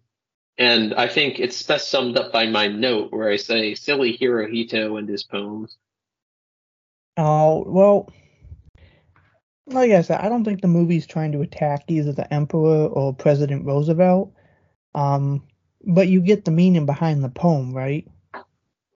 Yeah, he's basically like, why do we bother going to war? Pretty yeah, much. if all men are brethren, why are the winds and seas so restless, or something like that. And um, from what little I know, maybe you know better, Cordell. The Emperor kind of, like we talked about, he was a figurehead. Um, and pretty much throughout the war, he really wasn't calling the shots. You know, Like he basically was like, you know, a rubber stamp, pretty much. he really didn't start calling the shots until we started dropping nukes, and then he's like, "Okay, I'm not doing this shit no more." Um, I, mean, it's kind of. I think there's a reason why, like with all the American gung ho vengeance, one of the conditions for Japanese surrender is they basically are like, all right, we'll surrender, but don't fuck with the emperor. You know? Well, you know, after Japan surrendered, there were calls from elements within the Allies and the United States government to put the emperor on trial, but um, MacArthur had a big part in preventing that from happening. Because MacArthur believed if we kept the emperor in power, it would help. It it would make things a lot smoother with the occupation and the rebuilding. Which it did. But as part of the terms of surrender, the emperor did have to go on and give up his. Uh, he had to renounce that he was a god, basically. Because the thing to remember is what Japan was practicing at the at this point in time was a religion called Shinto, and that's the belief where the emperor is God, like he is the god of the sun, and everything is th- through him. And Mhm. after the after the war, the emperor had to go like before the people and be like, "Yeah, see, I'm really not God." Yeah, it says uh, since the 1947 Constitution, the emperor is a ceremonial head of state without even nominal political power. So nowadays, he's just, I, I mean, he's he's just he's there pretty much. We're going to talk about it at the end of the movie, but there were a lot of historical consequences that came out of Pearl Harbor and Japan losing the war. Um. All right, so di- digression over, Cordell. Yes. So this is where um, Yamamoto gets in that that whole line because they ask him, you know, well, what can you guarantee us? And he, he doesn't say six months. He says for the first year we'll wreak havoc on them, and after that I have no guarantees. I can one yeah, he says 6 months and then after that I cannot I cannot promise anything. So then we cut back to DC in case you forgot about our boy Hull, Cordell Hull. And uh, this is where we find out that the Japanese and the United States are still negotiating, um, and the Japanese are sending a second ambassador, which this goes nowhere. But Uh, they're like, Actually, well, this, does, this does lead somewhere because uh, this is a fact. Uh, the ambassador Nomura, he was try- he tried to resign as the ambassador. Yeah, they talk about how he keeps trying to quit and they won't let him. So Japan sends Ambassador Kurusu to help him, and Kurusu was the Japanese ambassador during the Nazi scene, signing the Tripartite Pact. So you get the sense that this guy's like a bad guy. Yeah, he's a little bit more cagey. Like the Americans, they have faith in Nomura, but they don't really trust Kurusu.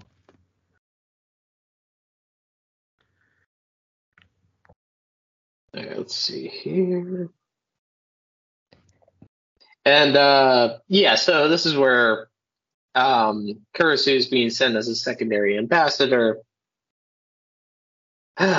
All I have is the as my note here, Cordell. I'm sorry, listeners. I hate reading notes, but Yamamoto is the only sane man. Was there another scene with him, like after Kurusu? I can't remember. Um, n- no, he pops up in this scene, and then he pops up at the end when Secretary Hull basically tells him to get the fuck out of his office. But uh, this is where we get this is where we get another time frame jump, and we realize we're in like late November because they keep talking about um, those two guys I hate who keep getting the interceptions, um, who have been like sprinkled in throughout this movie. Oh my God, Cordell, we're gonna get there. Just just wait, just wait. But um, they basically get the order that they're like, um, you know, like the there's a Japanese fleet on the move right towards Formosa. And uh, earlier they were like, you know, FDR is off the list and that kind of stuff. Um, but the one guy, that one bozo, is basically like, son of a bitch, they're gonna attack us on the thirtieth. Yeah, he was he was about a week off. um, and so, uh, and meanwhile, we cut back and we see the Japanese fleet is on the move, and Yamamoto is basically like, "Look, to all his commanding officers, like, you know, we're gonna we're gonna move to attack, but we're still negotiating with Washington.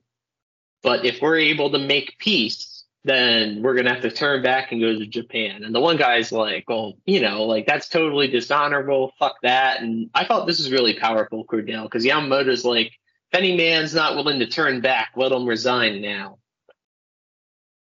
And I thought that really emphasized, I don't know how true this is to life, that like even Yamamoto, I think, is like secretly hoping that like, you know, they can negotiate a peaceful like resolution. He was. He he like I said, he did not want conflict between America and Japan because he knew it would be a war that Japan would not win.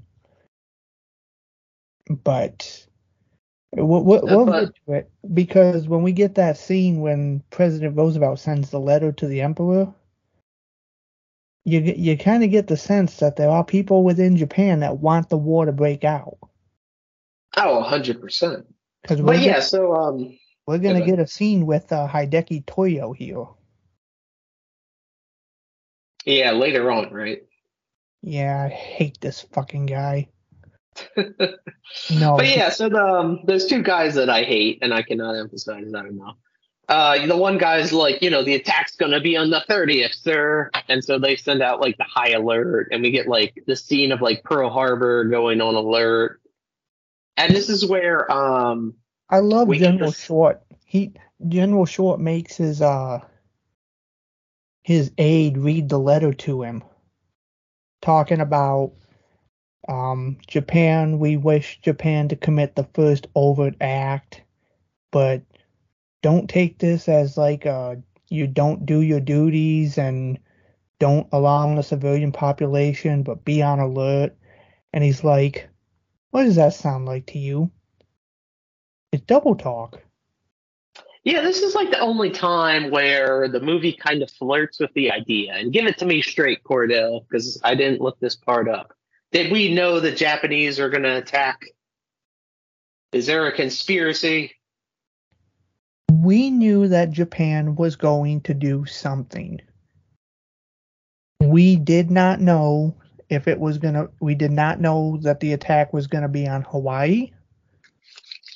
We believed that the attack would happen in like the Philippines or Guam or some type of U.S. outpost, but we did not suspect Pearl Harbor. Like I said, because of like the racial attitudes of the time, we didn't think Japan had what it took to launch a successful attack on Hawaii. Never mind the fact that there had been war games previous years that proved to the contrary that it could be done. But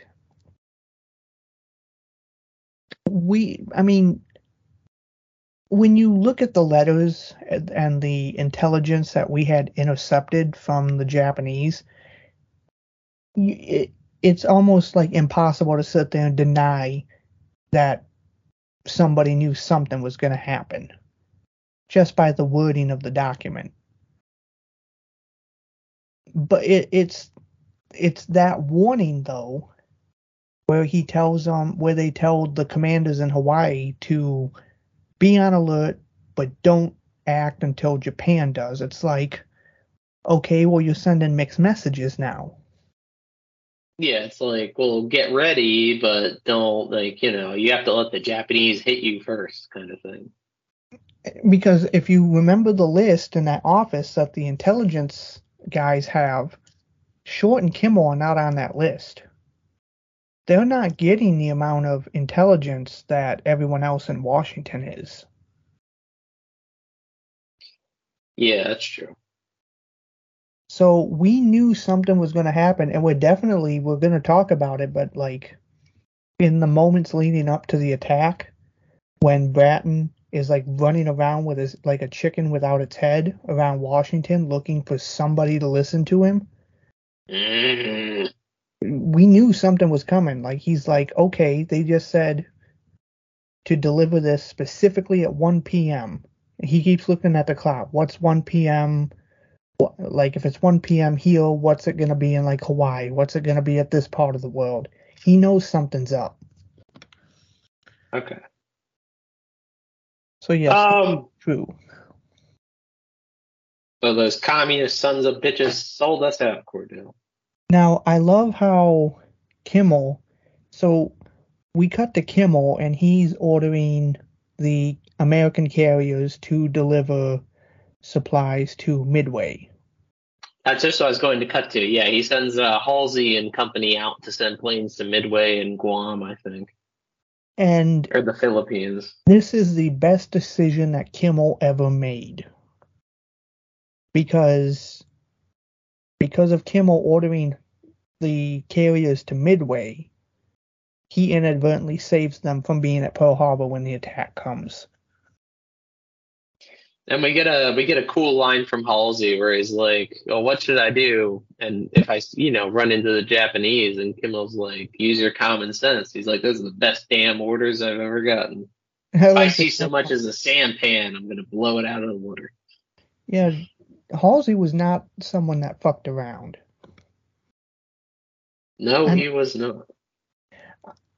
We didn't really mention it, but they have like a meeting earlier in the movie between these two military uh guys and Kimmel where they're talking about like the defense of Hawaii.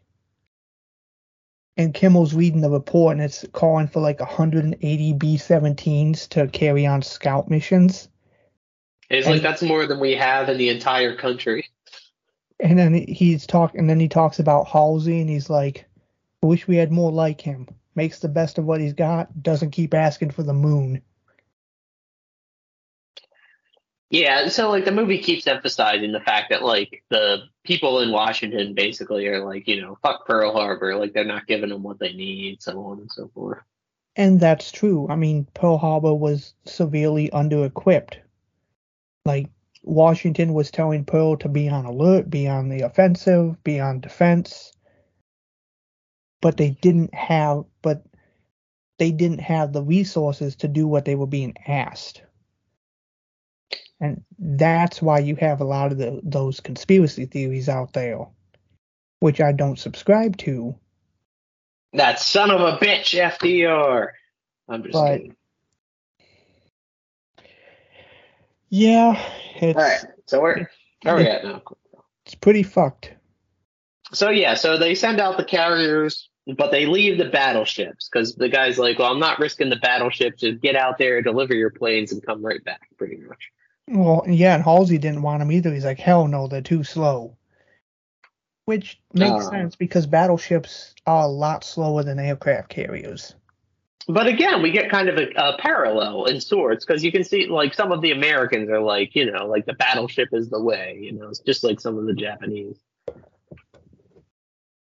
Um. So then we uh we cut to December sixth, nineteen forty one, Cordell, Ah, yes. and this is where we kind of uh.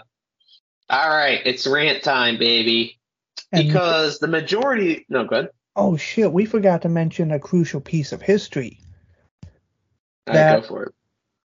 Um, Yamamoto had sent the uh um message to the fleet to start heading to Hawaii that said climb Mount Niitaka. Oh yes, yes, yes, that's true. So the the Japanese fleet is underway to America. So the the, the gears are in motion. Come on, baby, do the. But uh unfortunately, Cordell, it's Luke rant time for you. oh shit. Because the majority of December 6th is spent with these two idiots.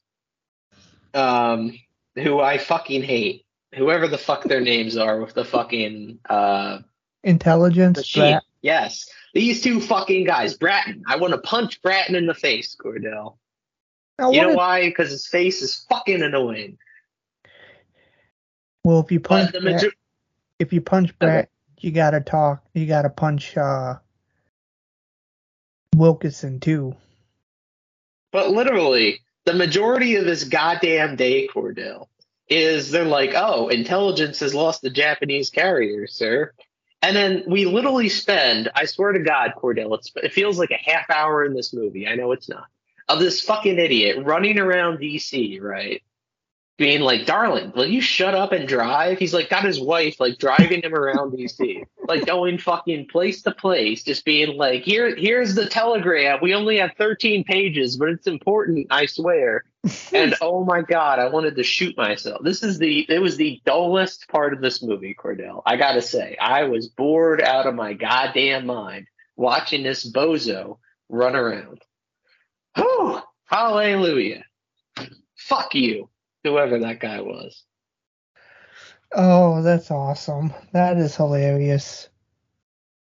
No, but I mean, like, are you entertained at watching this fucking idiot run around, Cordell? Because I was like, get to the goddamn story. No, I mean, it plays into the story to the fact that he's trying to get crucial information to the right people and nobody's listening to him. That's about it. Yeah, I know. I just I felt like this movie spent like way too much time on these two idiots. Like, you know, like, oh my god, sir, we've got 13 pages. Better decode the rest one, the last one. You know what I mean? Like that kind of stuff. Well, that is, you know, that did happen. The Japanese had a 13, 14 page um thing that they sent, but they withheld the last part until December 7th. Whew. All right. So now that I've got that rant out from under my belt, um, we do get some fun, and I just kind of glossed over that Cordell. I don't know if you want to like go into detail, but basically, this guy like drives around Washington, being like, "I've got 13 pages," Yeah, that was funny. and like no one cares, pretty much. I like I did I mean it is kind of funny how he goes to like the one guy and he's like, nah, he's not home and then he goes to the next guy and it's like, Well, I gave it to the president. It's like, Well, did you talk to the president? No, I talked to this other guy. Um but yeah, so we keep cutting back. The Japanese fleet is like uh, underway, and uh, it should be said um, it's not Yamamoto who's like actually at the front lines. It's uh, N- N- do you know how to say this guy's name, Cordo? Nagomo? Nagumo? He is Vice Admiral Chuichi Nagumo. Yes. So he's the dude who's actually like running the show for the uh, Pearl Harbor attack. And, you know, he's popped up here and here throughout the movie, and he, he's one of the first to admit that he's kind of hesitant about this whole plan. But What? he still does his duty. Yeah, so the basic idea that the Japanese have is they're sending their embassy like what amounts to a declaration of war. And so the idea is they're going to drop it off at like one o'clock in the afternoon, Washington time. which would be which would be 7 uh, a.m. Hawaiian time. So the basic idea is that they're going to drop off the declaration of war at one, and then a half hour later, the fleet's going to attack at Pearl Harbor. I.e., you know, being legal, like Yamamoto's, like you know, we follow the Geneva Convention And you know why this plan doesn't work? because that goddamn typist takes too long. The, the Japanese have the slowest fucking typist in the history of uh, All right, let's just let's just get to it, Cordell. That guy's fucking sitting there doing like one fucking key a minute. Did you notice that? yes, I did. I'm like, dude, this is your job. Like, You know, when he gets sent back to Japan, he is gonna get. He is like there were gonna be questions. you deserve the fucking samurai sword, dude. Um, uh, we jumped ahead a little bit, but yeah, basically this whole thing is bungled because the Japanese typist takes too fucking long. um, Oh, but yeah, we do get I just can't with this. Like, I just, I can't believe a lot of this hinged down just be, because the typist was too fucking slow. But we do get. The, I did like this scene. We cut to the Japanese carriers, and like all the pilots are like getting hyped up, and we get the one guy who's like in his plane. It might be the leader, or whatever his name was, but he has like two guys pushing a map under the plane of Pearl Harbor, Oh, and um, no, Fuchida's walking around, um, watching the pilots train. But uh, and I, I, I do like when they're holding up all the silhouettes, and they're like, "What's this? The Nevada? What's this? The Arizona? And what's this? Well, the Enterprise? That's your own flagship, idiot." that was pretty funny. Oh, that was pretty funny. I wouldn't trust Um, that guy. and, and so in total contrast though we cut back to hawaii and we see all the like military guys. They're living it up cordell. They're like dancing. They're partying like. And i gotta say if you were in the military wouldn't you want to be stationed in hawaii? I know we have like a pretty big like base there like the marines and navy are there that can't be too bad can it Well, if you watch like any documentary about Pearl Harbor and they interview survivors that were there, they will go ahead and say right there that Pearl Harbor was the ideal place to be stationed. in 1941. Like they'd be like during the week they'd be with the fleet, they'd be training, they'd be doing something, and on the weekends they get into their civvy clothes and they hit up Honolulu and go dancing with the hula girls. I mean, it's fucking beautiful beaches, all the yeah. I mean, whew. there are worse places to be stuck. Um. So yeah, we see basically the one guy gets stuck. He's like, you know, report to this outpost at 4 a.m., which sounds really shitty. Um, oh, Um, that's the two um the, radar guys, right? Yep, the two guys at the radar station. Yep. Um, so anyway, back on uh, Nagomo's flagship, he gives a little like pump up speech. And uh, I have no idea what he actually says. I just wrote down pump up speech. But uh, this is where we learn basically if they are able to confirm that they achieved total surprise on the Americans, the code word is Cordell. Twa twa twaya. Yes. Tora Tora Tora.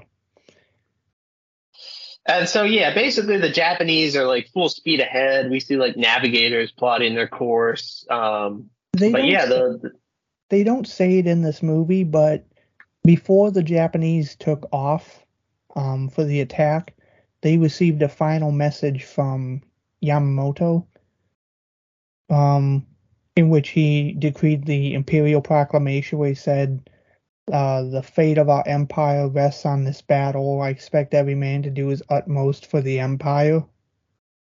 Mhm. Um, they don't really say that in this movie, but that was one of the last things that Yamamoto sent to the fleet before the attack commenced. interesting. I did not know that. The more you know. Um, so then we cut to uh, Sunday morning, and this is, I think, this is where we get the scene where like the Japanese are like, uh, Tojo is like, "Oh, we got the telegram from FDR to the Emperor," and they're basically like, "Fuck it, too He's late like- for that." He's like, it's all it's just as good as if it didn't come two days ago. Um, Tojo, man, I hate that fucking guy. so you're happy he got the rope at the end? Yeah, I am. I mean, he Tojo probably more than any Japanese leader was responsible for leading Japan into the direction it went. But um, I'm trying to think if there's anything else before the intermission. I just have they screw up the time. They screw up the time. Uh, the two privates get to Opana Point, and uh, they discover that they finally got a telephone. Oh yeah, they do have a telephone. I like the way Um, he's like, "Hey, look what we finally got." Rings it up.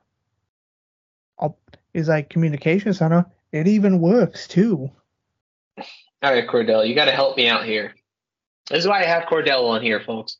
I have two lines of notes. All right, before the intermission, it says, "quote General is off horse riding," and then should we phone Hawaii? Nah.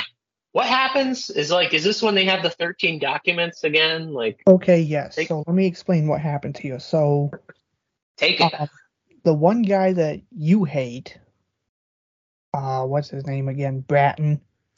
He gets a hold of the final piece of the message, and it basically says, you know, hostilities imminent between America and, and Japan. Negotiations have failed.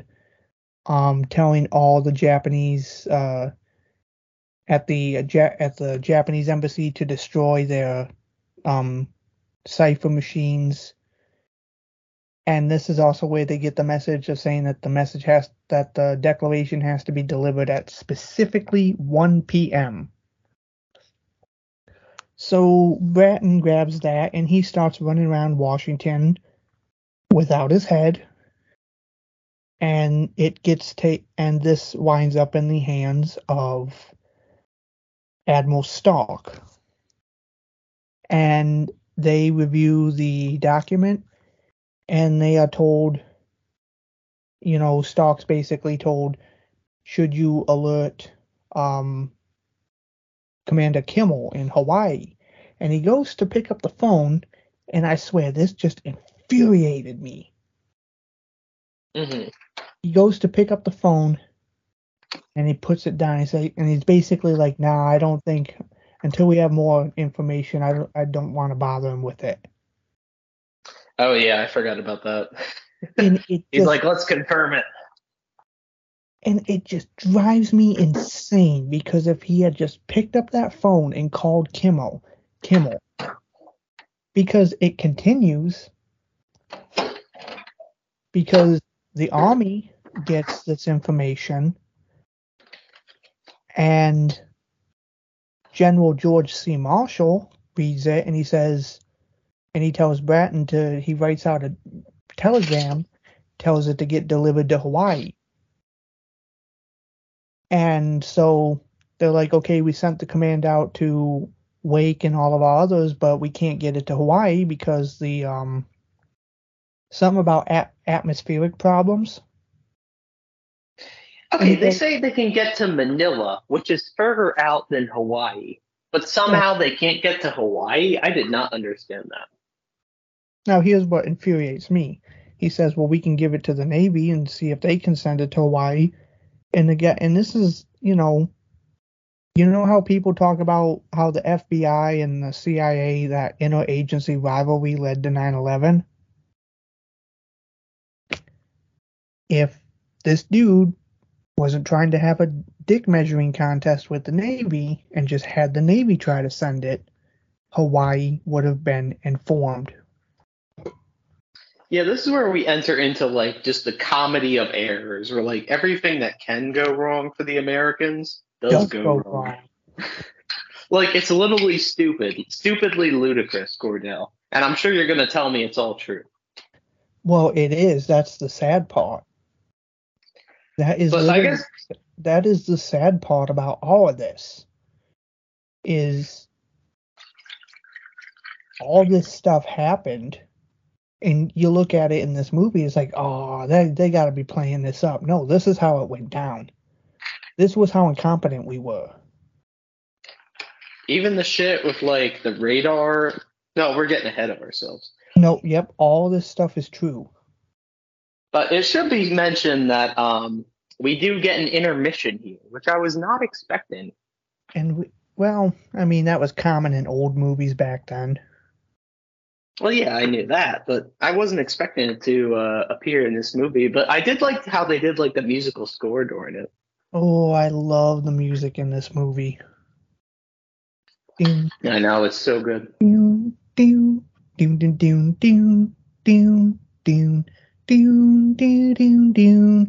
You know, it's got like that real like East Asian type feeling. You know what I mean?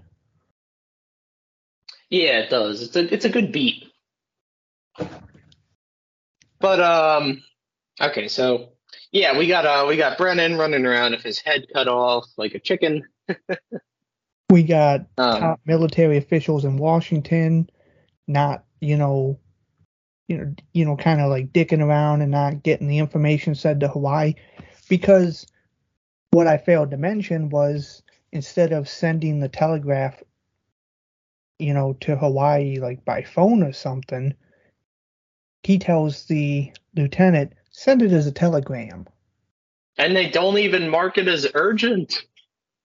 Oh my god. You know, I've seen this movie so many times, but I think watching it tonight was the first time to where I was like actively getting pissed off because it was like the more I thought about it, the more it was like, yeah, this really could have all been avoided. They they literally have like every opportunity to realize like, hey, Pearl Harbor's about to be attacked, and they little they fuck it up every single time. But um, I guess let's take a digression away from the various American fuck ups, Cordell, because uh, yeah, the intermission happens. We get like some awesome music, but when we come back, we get probably like what would you say, like five straight minutes of just the Japanese taking off. Oh, I love this scene. And this is gorgeous. Oh my god. I've always, you know, this is gonna sound a little insensitive, but when I watched this movie as a kid, I was always like going to school and trying to replicate saying the Japanese lines. and my friends at school would would love it because they thought it was hilarious. But like I'd sit there and I'd try to talk like Nagumo when he's like, Mhm. "Wakai minoi, meanness just just onion ishi."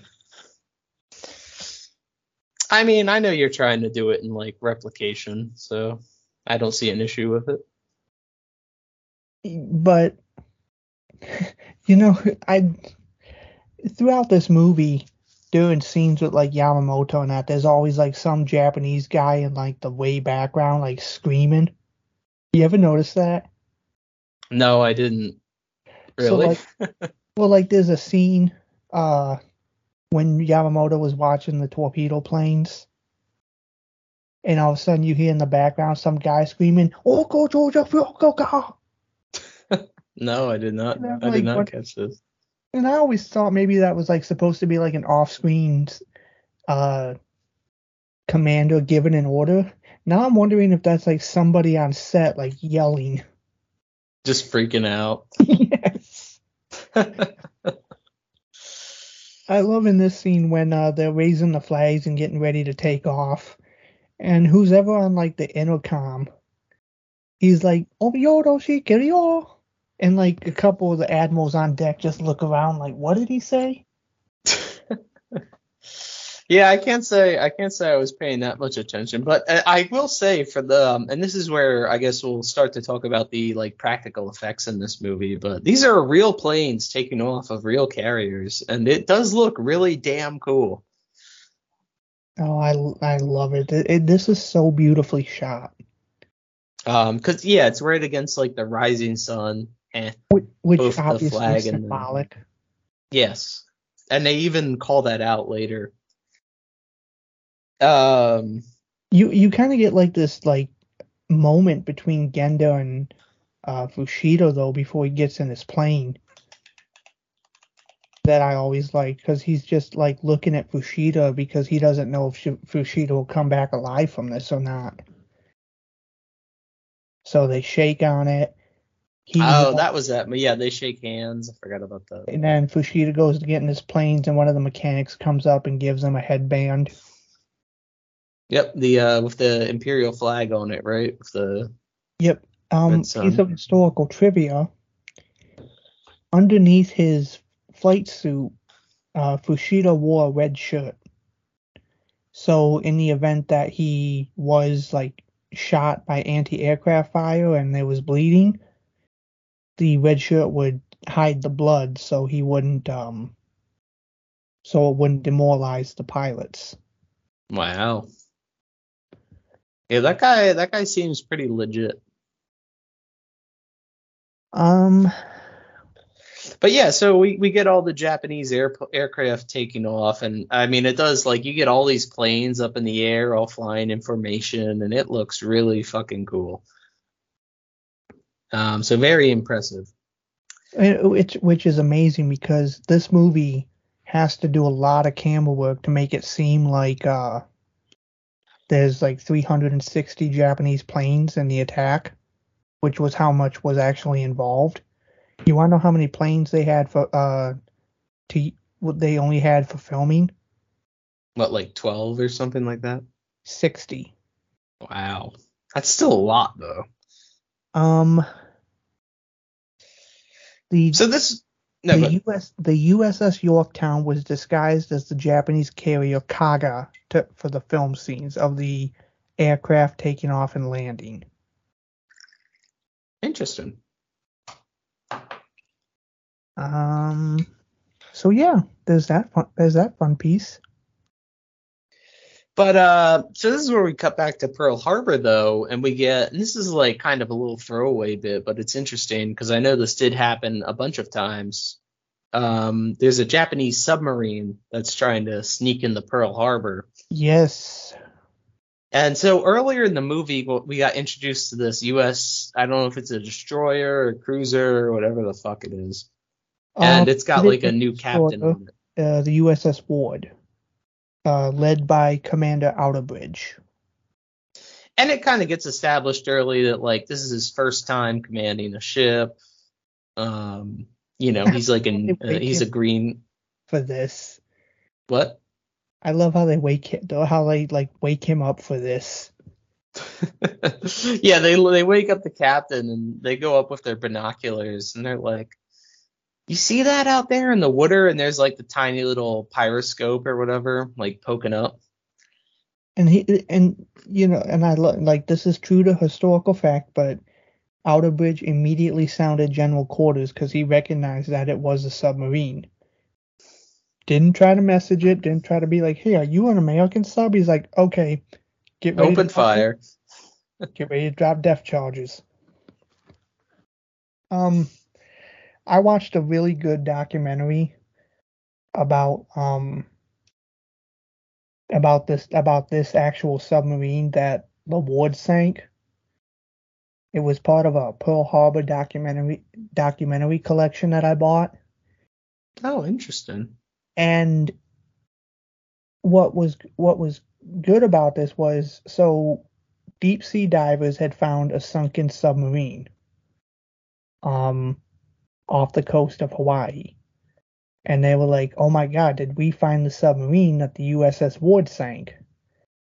And survivors of the Ward were brought on board to you know, for the exploration because apparently after like during the war and after the war there was a lot of skepticism as if the ward had actually sunk a submarine so this documentary interesting. wa- so this documentary documentary was survivors of the ward you know getting that sense of validation that yes we did sink a sub and as it turns out yes it was the sub that the ward sank because the sub had the um like the shell hole in the conning ta- tower. Oh, okay, that's interesting. You know what else was still in the sub? Two bodies of IJN sailors and two live torpedoes. Damn. So they, as far as I know, they didn't do nothing with it. They decided to keep it there. I mean, I wouldn't want to go fuck with it. Um, so as you were, didn't mean to go off on too much of a tangent. No, no. So, um, yeah. So the ward um fires on the submarine and drops some depth charges. And yeah, they gen they uh call up. Is it the general or the admiral or whoever? Um, you have Some dude. Well, you got this one guy at like the information center, Kaminski, Lieutenant Kaminski.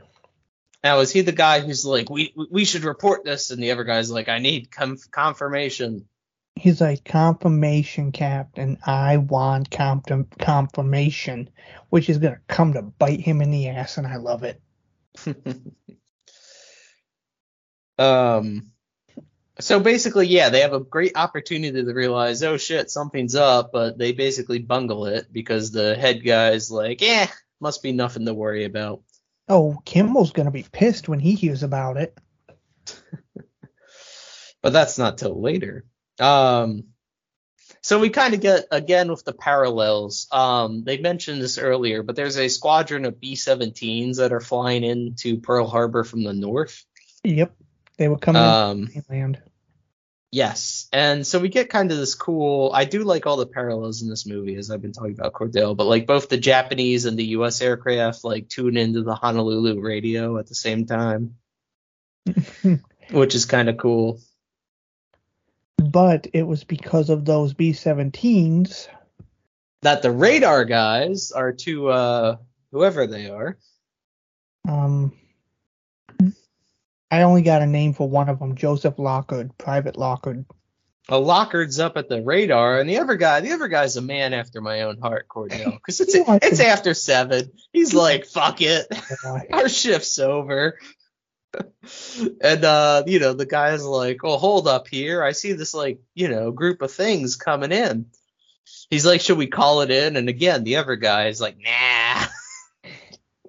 then he's like, "All right, all right." So he calls it in, and the uh, the guy's in the radar, you know, command station or whatever. The guy's like, "Ah, you just picked up those B-17s that are coming in. It's nothing to worry about."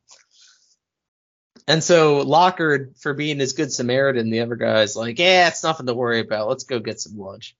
Yeah, that. Mm, this was really the last moment where we could have prevented the attack.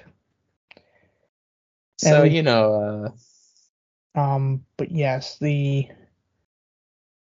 Can you imagine getting that phone call being told that there's a large formation of planes and then you're the guy that says don't worry about it? well, to be fair, he does know there's like a squad B-17s coming in, so it's it's not like he's totally incompetent. He just it's a bad coincidence, you know. Well, I mean, because they showed this scene in the Michael Bay movie too, but in the Michael Bay movie, they actually call out the B 17s.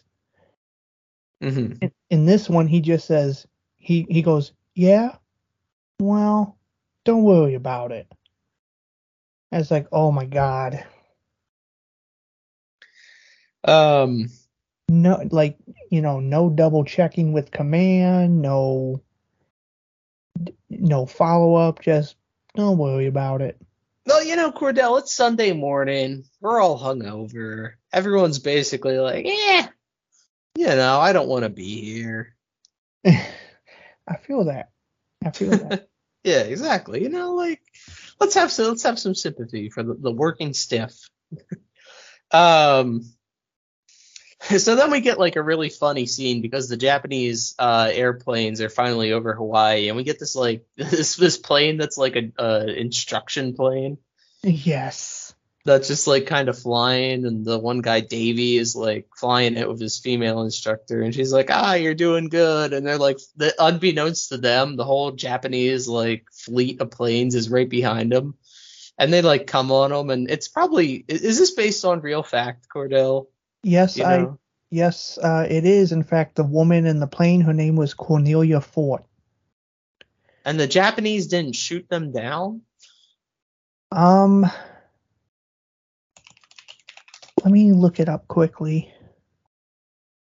Uh, so according to uh the information here, um, because she was uh doing teaching takeoff and landings uh for a student pilot when um she was surrounded by the Japanese, she quit she swiftly grabbed the controls from a student to pull up over the oncoming aircraft. It was then she saw the rising sun insignia on the wings. Within moments, she saw billows of black smoke coming from Pearl Harbor and bombers flying in.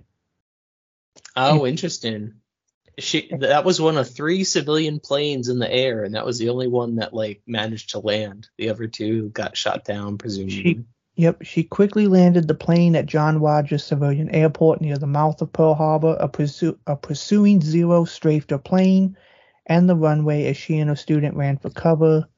The airport. Are you on the same Wikipedia article, Cordell? Tisk, Yep. tisk, tisk. The airport manager was killed, and two other civilian planes did not return that morning. And very sadly, it looks like she died in 1943 while working for the military. Uh, but she, but the, but her grave was inscribed "Killed in the service of her country." I'm sure she's very happy about that. Oh, even right here on the page where it says legacy, it says Cornelia Fort was portrayed in the film Tora Tora Tora by actress Jeff Donnell. Jeff, huh? Who the what? oh, her name was Jean Marie, Je- uh, nicknamed Jeff Donnell. Oh, okay. I'm like, wait a minute. Okay, I was a little. All right. I was. So it's attack time, Cordell. Focus, focus. So the Japanese planes are like buzzing over Hawaii, and uh, this is when it gets really fucking cool because you get all these good shots of like the planes right over the land and stuff like that. Did you notice the scene where the planes were coming in across the mountains and there was like a cross on the mountain? I did. That cross was actually not there on December 7th. That was erected after the attack in memory of the people killed.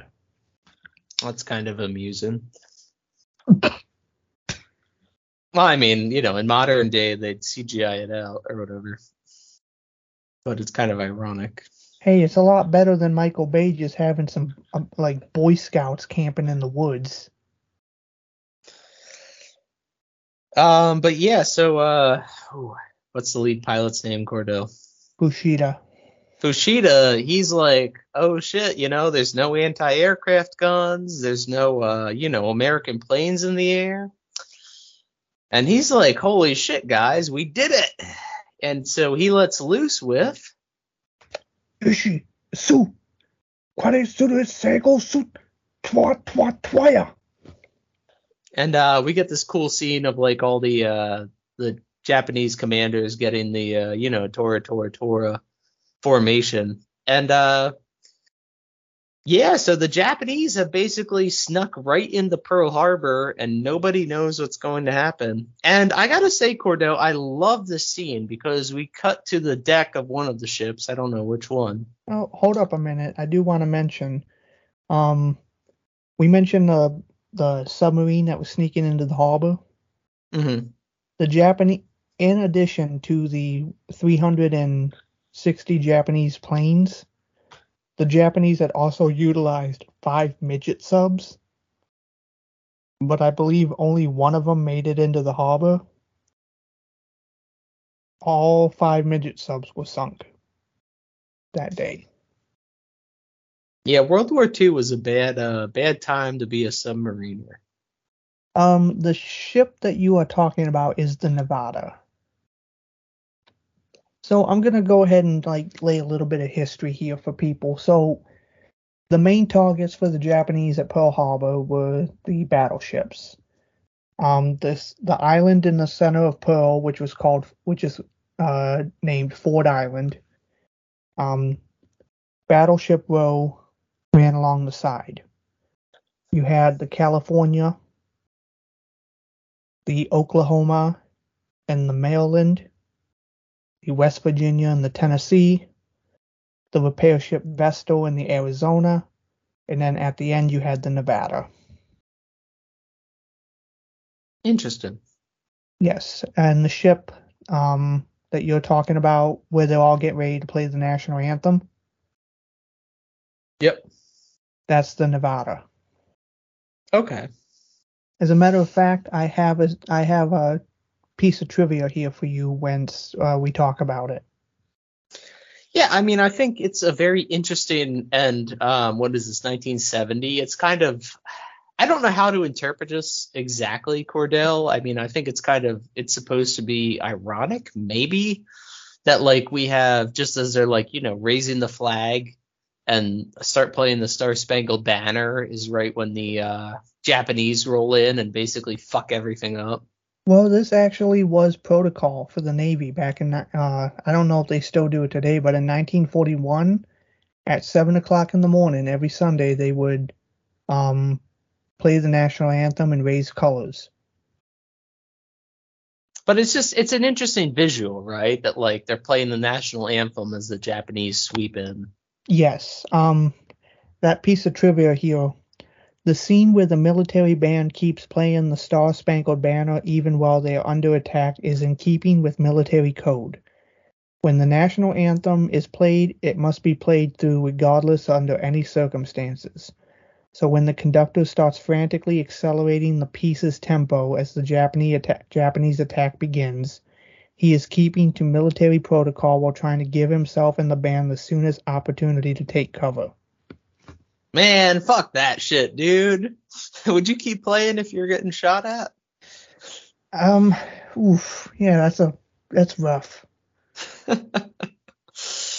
um, and now this is kind of where my notes trail off because we are treated, Cordell, to some glorious, glorious, real, like practical fucking effects as the Japanese come in. And I mean, they just lay waste to everything. They're dropping torpedoes, they're shooting shit.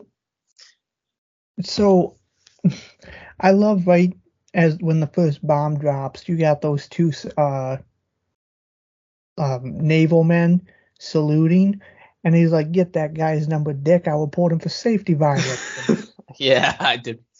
I do like that. Explodes, and they just like quit saluting, and they're like, "Wait, what?" yeah, so the Japanese have caught the Americans like totally off guard, and I mean, we get all these scenes of you know they're dropping torpedoes and ships are blowing up, and um, the guy who was like, I need proof, like, you know, later. Uh, am I correct in saying this, Cordell? Did you catch this moment? They're like, they're bombing Pearl Harbor, and all these guys like rush to this window, and it just gets like blown up. Do all those guys die? Okay, so I believe this was based on an actual event that happened during the attack. Um, when the Japanese began attacking the airfields, the a bomb was dropped through the roof of a mess hall where a bunch of um, soldiers were having breakfast. And I believe a lot of them were killed. So, yes, I believe this. I think, even though we don't see the glass shatter, because it's quite obvious that the explosion happens like feet, like feet away from the building. I think we're supposed to either take it that those soldiers were all like killed or like they got away from the window as fast as fucking possible. but yeah, basically the uh, the Japanese have superiority and they are they are just raising raining hell down on the Americans. Um, and we do get a lot of this is what really impressed me, Cordell, is all the scenes of the planes that were clustered together getting blown up. Because yeah. there's a shot you know what I'm talking about? Where like these two guys are like running away from a plane, and this fucking plane, life size, is like spinning across the the the ground, and this one guy gets out of the way just in time. Do you know what I'm talking about? There's talk- like a lot of like I'm like, holy shit, that if that stunt man was like a little bit slower, he would have gotten fucking killed. okay, so there is a piece of like behind the scene trivia is there was a scene when a plane was supposed to um take uh like get ready to take off and the plane was it was life size but it was remote controlled mm-hmm. well the plane veered off course and crashed into a bunch of other uh parked planes on the ground mm-hmm. and then it explodes so all those stuntmen that you see running away from it, like one of them like falls to the ground and then he's like crawling away to safety. That wasn't that wasn't like a stunt that was rehearsed. Like that was a complete accident. Yeah, I mean, the, the the stuff when you have like real people running away and like planes are like smashing into each other around them that really impressed me because I was like they they did not fake that back in the you know 1970 one of my favorite uh, piece of trivia is you have another plane that's like taking off down the runway um this mm-hmm. was also remote controlled and then but suddenly the plane started to like actually take off and it wasn't supposed to. So before the plane could take off, they uh, the director told him to hit the explosives and blow it up. So they blow up the plane, and then the plane like spins around, and then you get like that awesome scene with the propeller. Oh yeah. So some of these stunts were not like rehearsed or anything; they were just accidents, and they decided to keep them in the movie. Whew. Um, we get a lot of okay. So, you still there? You okay? Yeah, I was just taking a drink. So obviously, um, the Japanese are attacking at this point. We see the Oklahoma. She gets hit by several bombs and torpedoes, and she capsizes, and we see the men trapped inside of her. Yeah, you can take these ship sinkings because it all kind of just like blended together for me. we do get to see um, Dorie Miller. Did you catch that? I have no idea what you're talking about. The black sailor who mans a machine gun and fires at the Japanese. Oh, okay, yeah, yeah. Um, that was actually a real historical figure. His name was um, Seaman First Class Dorie Miller. Um, at the time of Pearl Harbor, African Americans were not allowed to um, handle uh, firearms on ships, and they could only like hold the rank of like mess attendant. Which, he was um the first black American awarded the Navy Cross. Yep.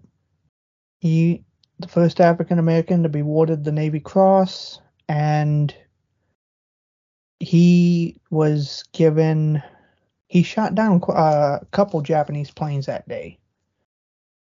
Um, he was portrayed by Cuba Gooding Jr. in the film Pearl Harbor and the Bay film, and Oh, here you go. This is an interesting piece of trivia.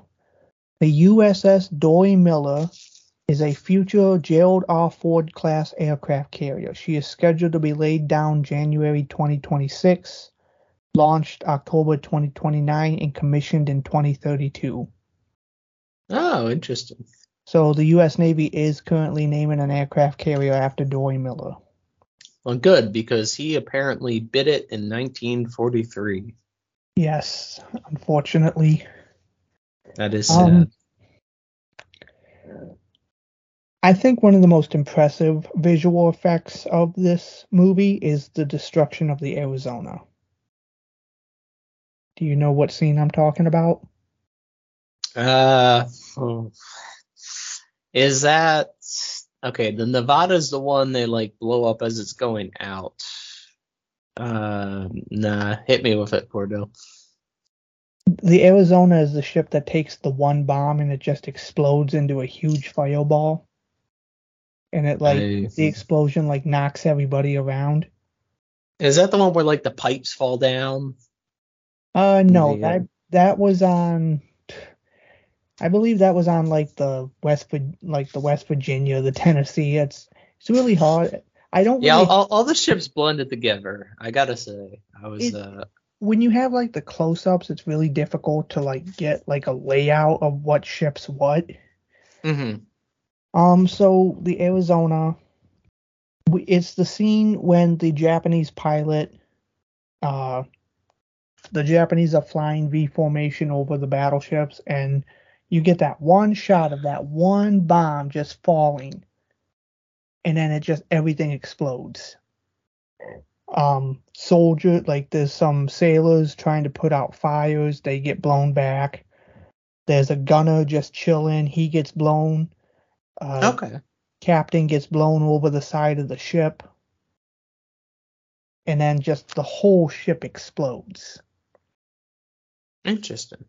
um they were actually going to they were actually going to like show like the iconic photo of like the tower collapsing which they kind of Okay. do in like widescreen shot like in wide shots of the harbor they show that. But they had they had a hard time con- uh, rigging up the thing for like close-ups because it kept they kept threatening to sink the set. So they were like fuck it just show the ship blow up I gotta say, Cordell, this sounds like a very stressful set to be on. um yeah, i mean it was um so since we're talking about the attack i'm gonna just go ahead and give you guys some uh like actual attack information This, this is Cordell's bread and butter. Bread and butter, folks. So, the Arizona that I uh, mentioned, uh, of the American fatalities, nearly half were due to the explosion of the Arizona Arizona's forward magazine after it was hit by a modified 16-inch shell. Okay. Of the of the Arizona's 100 and how much did they say? How many? people were on that ship? Because I know only 330, 335 survived. Uh, over a thousand, right? The bomb and subsequent explosion killed 1,177 of the of the ship's 100 and 1,512 crewmen on board. So the Arizona is a complete loss. The Oklahoma capsizes. The California was hit by two bombs, two torpedoes. They were ordered to abandon ship. The West Virginia drifted down on her uh, port side, sank to her upper guns. The Maryland and the Tennessee took several uh, bomb hits, causing heavy damage. We do get a scene with Welch and Taylor. They make it to Haleiwa Field and they shoot down a couple Japanese planes. Yeah, if I can uh, speak to the aerial combat, so we do get a um, scene with the B-17s going. I did like the one guy's quote. What the fuck is it? The the lead B-17. He's like, "We're flying right into the war with no ammo and uh, you know no gas." Oh, yeah, he's like, the hell of a way to fly into a war. and so uh, I did like this because he basically is like, um, you know, scatter and land wherever the hell you can. And did you notice the one guy, Cordell? Because they're like, all right, we're getting prepped to land. And the guy like goes, he's like, sir.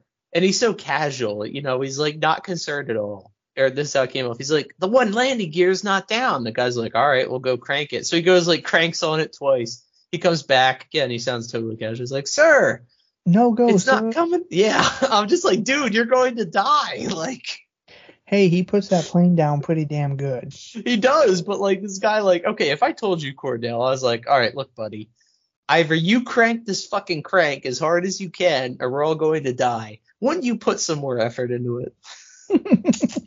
like, you'd be fucking hammering on that shit, right? Like,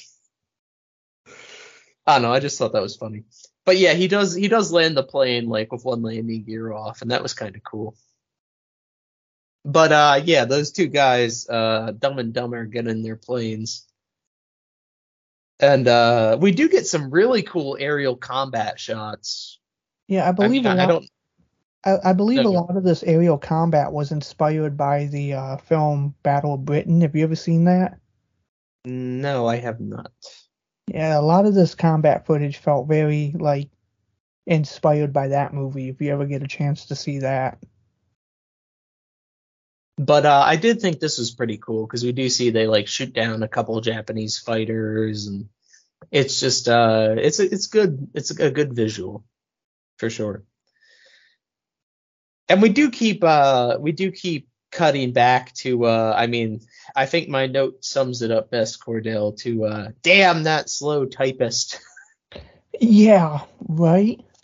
because it's like it's like 1240 back in DC and this guy's typing like one word an hour. And so uh the two Japanese ambassadors are like we better postpone our meeting.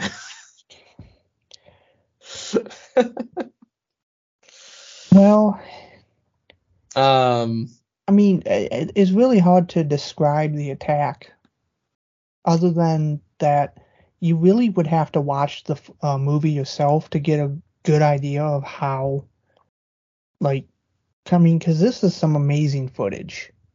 dude, how about the scene where the one the one Japanese ship um plane gets like shot up and he kamikazes in that like hangar and it just blows up? That I love the scene where the guys outside like, "Hey, look out! Hey, you guys, scatter!" That was cool. Um, and we did get one moment. This kind of stuck out to me, Cordell, where like I guess they're like trying to get telegrams from, where this like um Asian kid comes up with a telegram, and we get like the obvious racism scene, right? Where like the guy, the uh, army guy, like stares at the kid.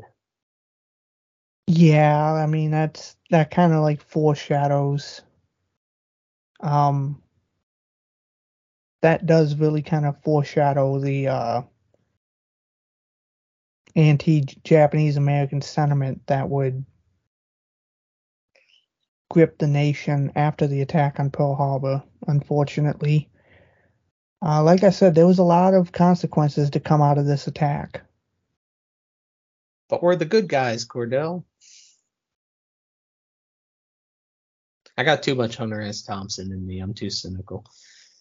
um, but yeah, so basically, and like Cordell said, it's tough to like describe this attack. You get all these awesome shots of like the planes, um, you know, striking the stuff. Like we get a scene where they're like, okay, the Nevada's making a break for it, so they're like, let's bomb it.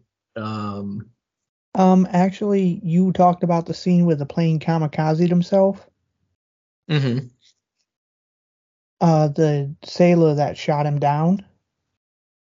That you see is like kind of like bandaged and all fucked up, firing that machine gun. Yeah, I noticed that. That was cool. The wounded sailor shown firing back at strafing Japanese planes late in the film near the conclusion is based on Chief Ordnance Man John Finn, who was stationed at Kaneohe, Kaneohe Naval Air Station. He set up a 50 caliber machine gun mount and despite being wounded several times fired back at strafing Zero fighters during the second wave, hitting them several times and even shooting down one piloted by combat unit leader Lieutenant Fusata Iida. Finn was later awarded the Medal of Honor for valor beyond the call of duty. See, that's true grit right there. Um, you know, I mentioned the Arizona. Uh, can I share a personal story um, from a Pearl Harbor survivor? Sure. So we don't get to see it in this movie. Um, I don't think at this point that uh, he had shared his story. Um, Seaman First Class Don Stratton. Mm-hmm. He was on the end of the ship on the end of the Arizona that took the big bomb.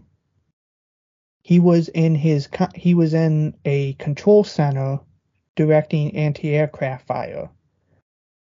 When the Arizona was hit, fire engulfed the entire side of the ship and Stratton was burned over 75% of his body in third degree burns. Oof. Um, you actually might have seen this thing. You you know how you talked about that Midway movie that came out a couple years ago? Yes. They show this in that in the Pearl Harbor attack scene where um someone on the ship next to the Arizona throws a rope over and some wounded sailors climb across the rope to the ship next to him. Okay. a a sailor on the Vestal named Joe George threw a lifeline over to the Arizona. He saw Stratton and a couple other heavily burned men, and they hauled themselves over across uh, the water, which was on fire from the oil and everything. And Strat and six men were able to be pulled from the uh, what was described as a blazing inferno. Stratton would um, spend around two years in intensive care getting skin grafts and everything. He was honorably discharged from the Navy, and then he would immediately sign back up and fight the Japanese at Okinawa. Stratton died in February of 2020 of 2020. Man, what a hero. I actually have his memoir that he wrote that he made, All the Gallant Men, that tells his story. I actually have it autographed by him. Really? Holy shit, dude. That's awesome. So part of the reason why I feel like Pearl Harbor is so personal to me is because I have his story. Yeah. Um, whew. So the Heavy attack stuff, man. Yeah. Um. I mean, I I could go on and on with Pearl Harbor facts, but just to kind of like wrap this up. So the attack comes. A lot of our ships are destroyed. The Arizona is sunk. The Oklahoma is sunk. West Virginia and California are sunk. The And Tennessee, the Maryland, they are heavily damaged. The Pennsylvania and Dry Dock is damaged. The Nevada tries to make a run for sea. She is attacked by torpedo and dive bombers, which causes her to get beached. Um, then we cut to Secretary of State Hull, who is reading the declaration from the Japanese government, and he pretty much looks at Nomura and Kurusu and says, Never in all my years of public service have I ever seen a document filled with such bullshit. I gotta say, Cordell, I kind of rolled my eyes here. I mean, I, my thing, I keep referencing. This is the only show, folks. I think I reference my notes, but I have those sneaky, underhanded Japanese tisk tisk tisk. I just was like, oh my god, there's no way this guy actually said this crap. Uh, no, he did. I don't know, man. Whoever this actor was, though, I'm sorry, Cordell, Hull, whoever you were, you did. I don't know, man. I was rolling my eyes, and he's like, "This is the most underhanded thing I have ever seen." Well, like I said at the beginning of the show, he eventually came around and admitted that he thought Nomura was an honorable man and was trying to find peace between uh, the countries but i mean the what what comes down to it is and this is a frightening thought luke but ambassador nomura didn't know about the attack. Well yeah because there was no long distance phone call right? Back then it was all uh, telegram. No they didn't trust him. The japanese government didn't trust him not to warn the americans. Oh, really? So they used Nomura to stall and buy time until they could figure out what to do. And then when they had decided to attack, they still didn't tell him. And it's pro- and it's one of the most infamous cases of a government manipulating its um, foreign ambassador to how do I put this? Uh, basically manipulating its ambassador to use for war. It's the best way I mm-hmm. can put it. So Hull tells basically tells them to leave. Really nothing else to be said at this point. And Fuchida makes it back to the Akagi. All right and this is where I did some research, Cordell. Because Fuchida comes back and he's like, you know, well, where's the next wave? And so for years, I had always heard, Cordell, I'd heard the rumor, right? You know, the, the long awaited, um, you know, if the Japanese had launched a third wave, they would have, you know, struck the oil containers and, you know, repair facilities and they would have really won the war, so to speak. Well, I don't know if they would have won the war, but you are correct. There's a lot of speculation and this so I Fuchida wanted a third wave was we attacked they bombed the ships, they bombed the airfields, but they missed the oil reserves, they missed the dry docks, they missed the repair facilities. I mean Well hold up there, Cordell. I did my research. I did a thorough Google. Oh, and oh, thorough Google. Yeah, a thorough Google. And so there's conflicting reports actually, because later on Yamamoto, I think, would re- actually did regret not sending a third wave. Um, but in the moment, the day after, he supported Nagumo's decision to not send the third wave. The facts are this, Cordell. We're talking truth. So the first wave really did come on, like took took the U.S. basically without like you know um, totally by surprise, so they encountered very little resistance. The majority of Japanese casualties were in the second wave when the U.S. was starting to get shit together with the anti-aircraft and such. That is correct. a third wave was never planned. That is a fact. So, if the Japanese had done a third wave, it would have been four hours later. And here are the facts, Cordell. By then, the U.S. would definitely have been, you know, on the uh, on the alert, right? Quote: The only time a third wave was even considered was after the successes of the first two waves, when the junior officer's blood was up. This tendency is why, one, there are plans, and two, senior officers exist to rein in younger officers. American defenses had stiffened remarkably between waves one and two, and Japanese losses after wave two were close to one fourth of the entire strike force. The Kido Butai actually pushed a lot of aircraft over the side of the carriers while on the way home as they were beyond any hope of repair. So, I think I can reasonably conclude that while we can speculate about a third wave, I don't think an actual third wave would have done much except shoot more Japanese aircraft out of the sky. I think Write that- in, listeners, if you if you choose to disagree. I think that's a fair assessment. I mean, if they had launched the third wave, they could have hit the oil reserves, they could have hit our dry docks, but it probably, w- you're right, it would have cost them a lot more. Because I'm looking at the casualty list here for the attack. You want me to read the casualty list? Um, Yeah, sure, go for it.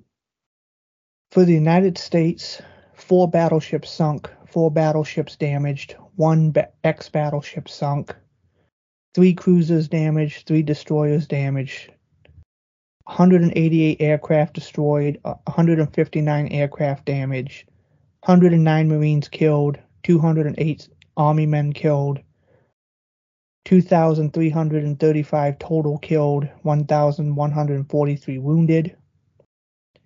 For the Japanese, five midget submarines sunk, 29 aircraft destroyed, 74 aircraft damaged, 64 pilots killed, and one sailor from one of the midget subs was captured.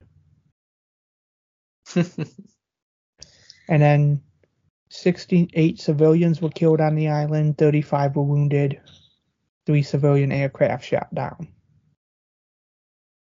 Um, and I, I, I want to go on the record and say that civilians did die in the attack on Pearl Harbor.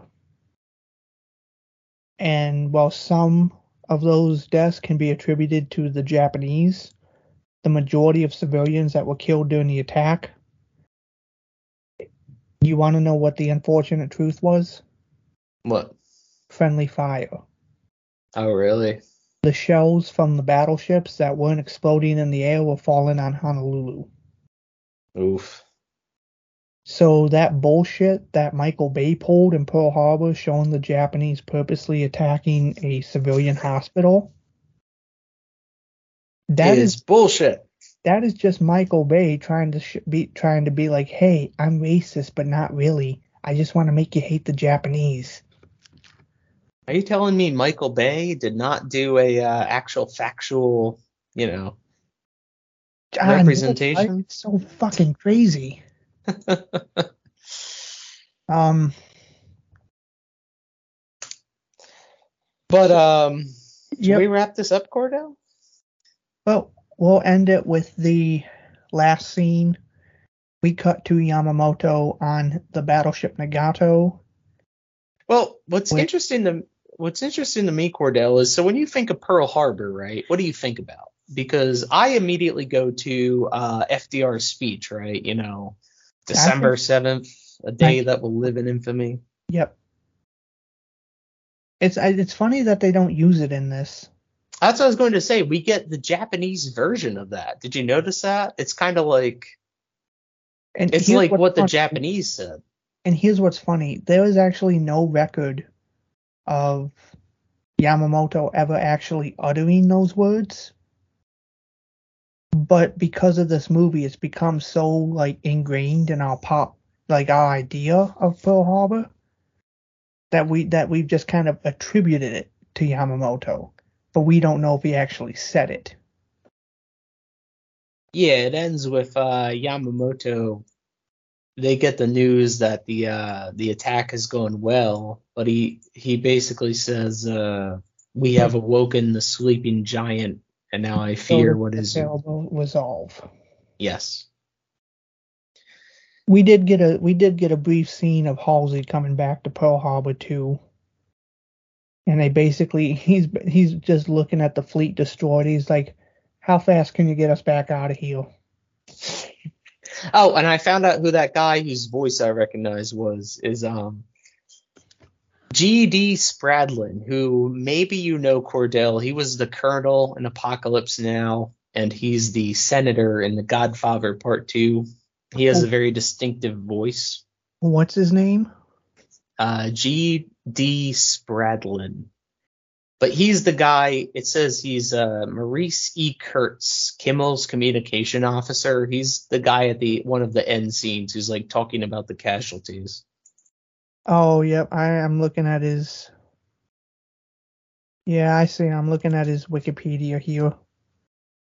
Yeah, so the whole movie at the end of the movie, I was like, how the fuck do I know that guy's name? Because in Apocalypse Now, if you've seen that movie, he's like, you know, Colonel Walter E. Kurtz was the finest. Godfather Uh, Part Two, Apocalypse Now.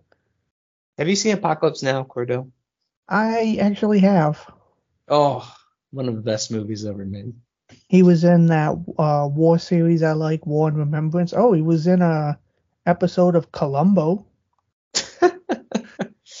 I do like Columbo. Um. Anyway, but yeah. So earlier in this episode, I was like, "Who the fuck is that guy's name?" And now I know. Uh, But yeah, so we end with uh, the sea of the Yamamoto looking out towards the Pacific as the Pacific turns into the blazing inferno of Pearl Harbor. very somber note to end on. And with that, we will credit. So, Luke, Tora, Tora, Tora. Do you give this movie a big O, a high, medium, low? Or are you getting rid of your dick? So you know what's interesting is like you said at the beginning of this podcast, Cordell, this is a docudrama, right? And I was not expecting that. I thought this would be a traditional movie. But there's not there's not really a plot, right? Like this is this is the story of Pearl Harbor. I mean, the plot is basically what you could read in a history book, basically. Yeah, that's what I'm trying to say. It's it's, a the history- Wikipedia page, right? Come to life. Um Can I make a bold statement? sure. We live in an age where people don't like to read history books anymore. People don't like to read books in general. So I feel like a good way of showing history, of getting history out there to audiences, is to turn history into, you know, if they're done respectfully and done as close to the truth like this movie, the best way to show history is on film. And I I'm gonna wait and say my piece after your recommends, but it's something I believe. No, I, I totally I totally buy that. Um and I agree with you. Um so yeah, I mean I, I struggle to really because I guess what I would say is if you want the story of Pearl Harbor, this movie does an excellent job of portraying um, both sides, the Japanese and the American. Um, it makes both sides uh, uh, sympathetic, maybe isn't the right word, but I think it does a very good job of kind of telling you the unbiased story of the attack on Pearl Harbor. Um, the effects for the time and still today are very impressive. Um, like I said, the, all the aerial combat footage, all of that, the stuntmen is just really good. Yeah, I mean, I, I don't know what to say, Cordell. Beyond if you want the story of Pearl Harbor, I think this this is the definitive the definitive movie for it. So I will go ahead and give it a high. Check it out, folks. And you know, Luke mentioned it at the beginning of the episode. I've seen this movie almost 150 times throughout my uh in the like I think I discovered this movie when I was five, six years old, and I've only watched it repeatedly since. Um, this is the definitive Pearl Harbor movie for me. You know, whenever I watch a movie that might have something to do with Pearl Harbor, I'll check it out. But to me, no movie can really capture the spirit of Pearl Harbor the way this movie does for me. Um, And I think by how I've talked about Michael Bay's movie, you kind of get an idea of how I feel about that piece of shit. Um, Mhm. I mean, to kind of put in perspective, any movie or TV show that has involved Pearl Harbor in some way has always taken footage from this movie. Can I give you some examples? Sure. The 1976 movie Midway, the sci-fi movie The Final Countdown, um, a TV show called Pearl the miniseries, an episode of Magnum PI used footage from this movie. Um, I think the last time I saw footage from this movie get used, you know that 2008 movie Australia with Hugh Jackman? I have no idea, but do tell. Well, they um have you ever heard of the bombing of Darwin? When the Japanese Yes, vaguely. uh the same forces, the same Japanese forces that attacked Pearl Harbor attacked the uh port of Darwin in Australia. And they used footage from Tora Tora Tora to show the bombing of Darwin. Oh, interesting. So this movie is a go-to for people when they want to use Pearl Harbor footage.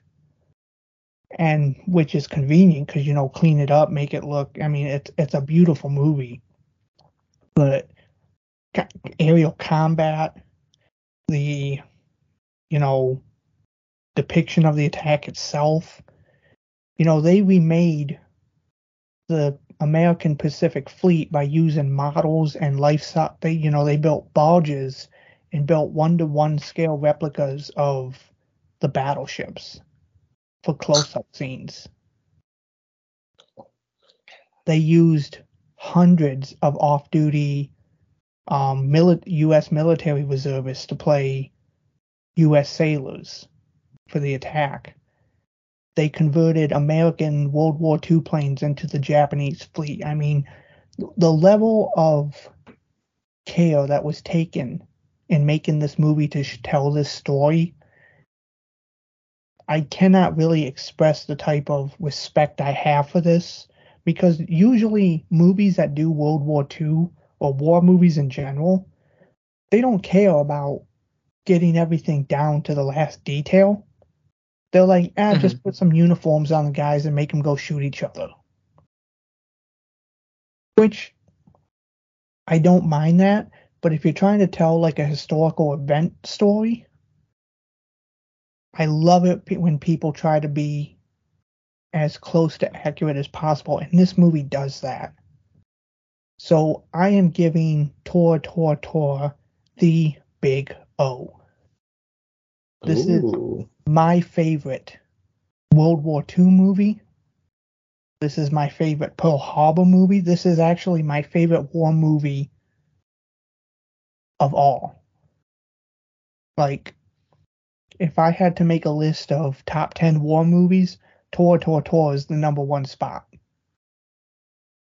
Um, and I have a piece of trivia here for you that's not on IMDb, but a 1994 survey at the USS Arizona Memorial determined that for Americans, Tora Tora Tora was the most common source of popular knowledge about the Pearl Harbor attack. So this movie has, you know, this movie did its job. For people who didn't want to pick up a history book, this movie did its job in teaching people the story of Pearl Harbor. So, yeah, I'm giving this movie the big O. Um, this movie was nominated for five um, Oscars at the 30 at the 43rd Academy Awards, um, including Best Cinematography and Best Film Editing, and it won Best Visual Effects. Now, can I tell you the one thing attached to this movie? And it's not against this movie, but you remember how last time I said I hate Roger Ebert? Mm-hmm. He didn't like it, did he? Roger Ebert gave this movie one star, What the fuck? calling it one of the deadest, dullest blockbusters ever made.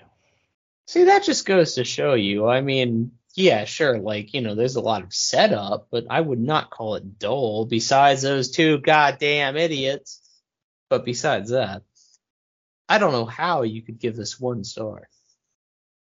Um, I'm just going to share a couple more pieces of trivia if that's okay.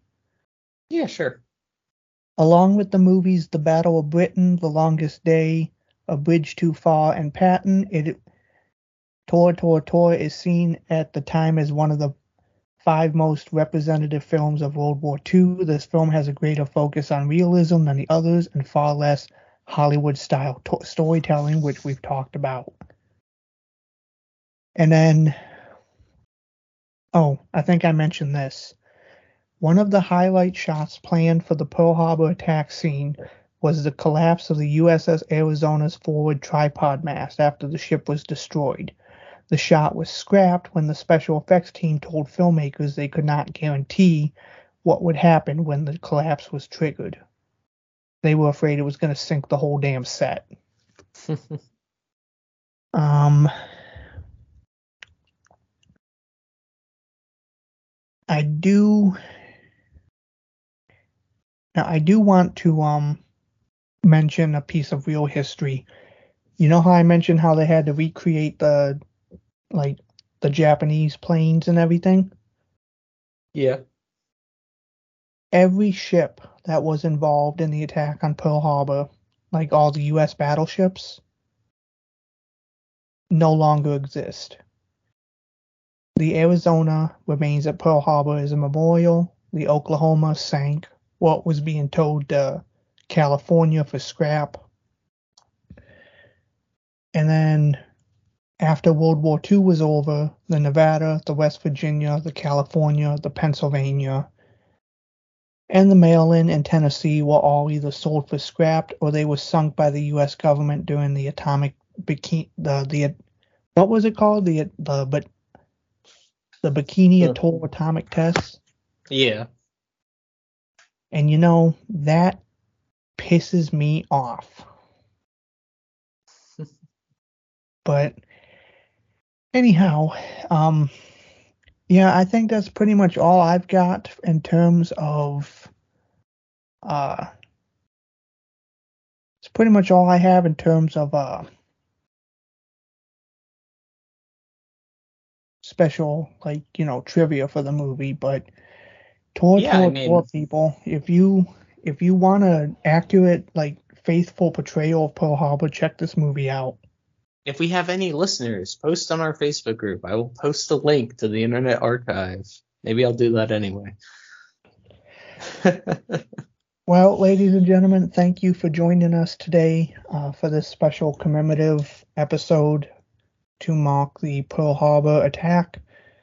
And join us next time when we bring you Silent Night, Deadly Night, Part 2.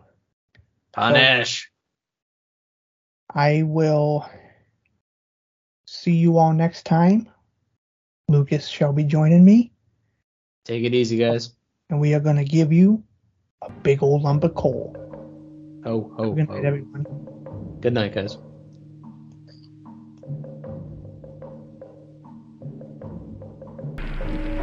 Yesterday, December 7th, 1941, a date which will live in infamy. The United States of America was suddenly and deliberately attacked by naval and air forces of the Empire of Japan.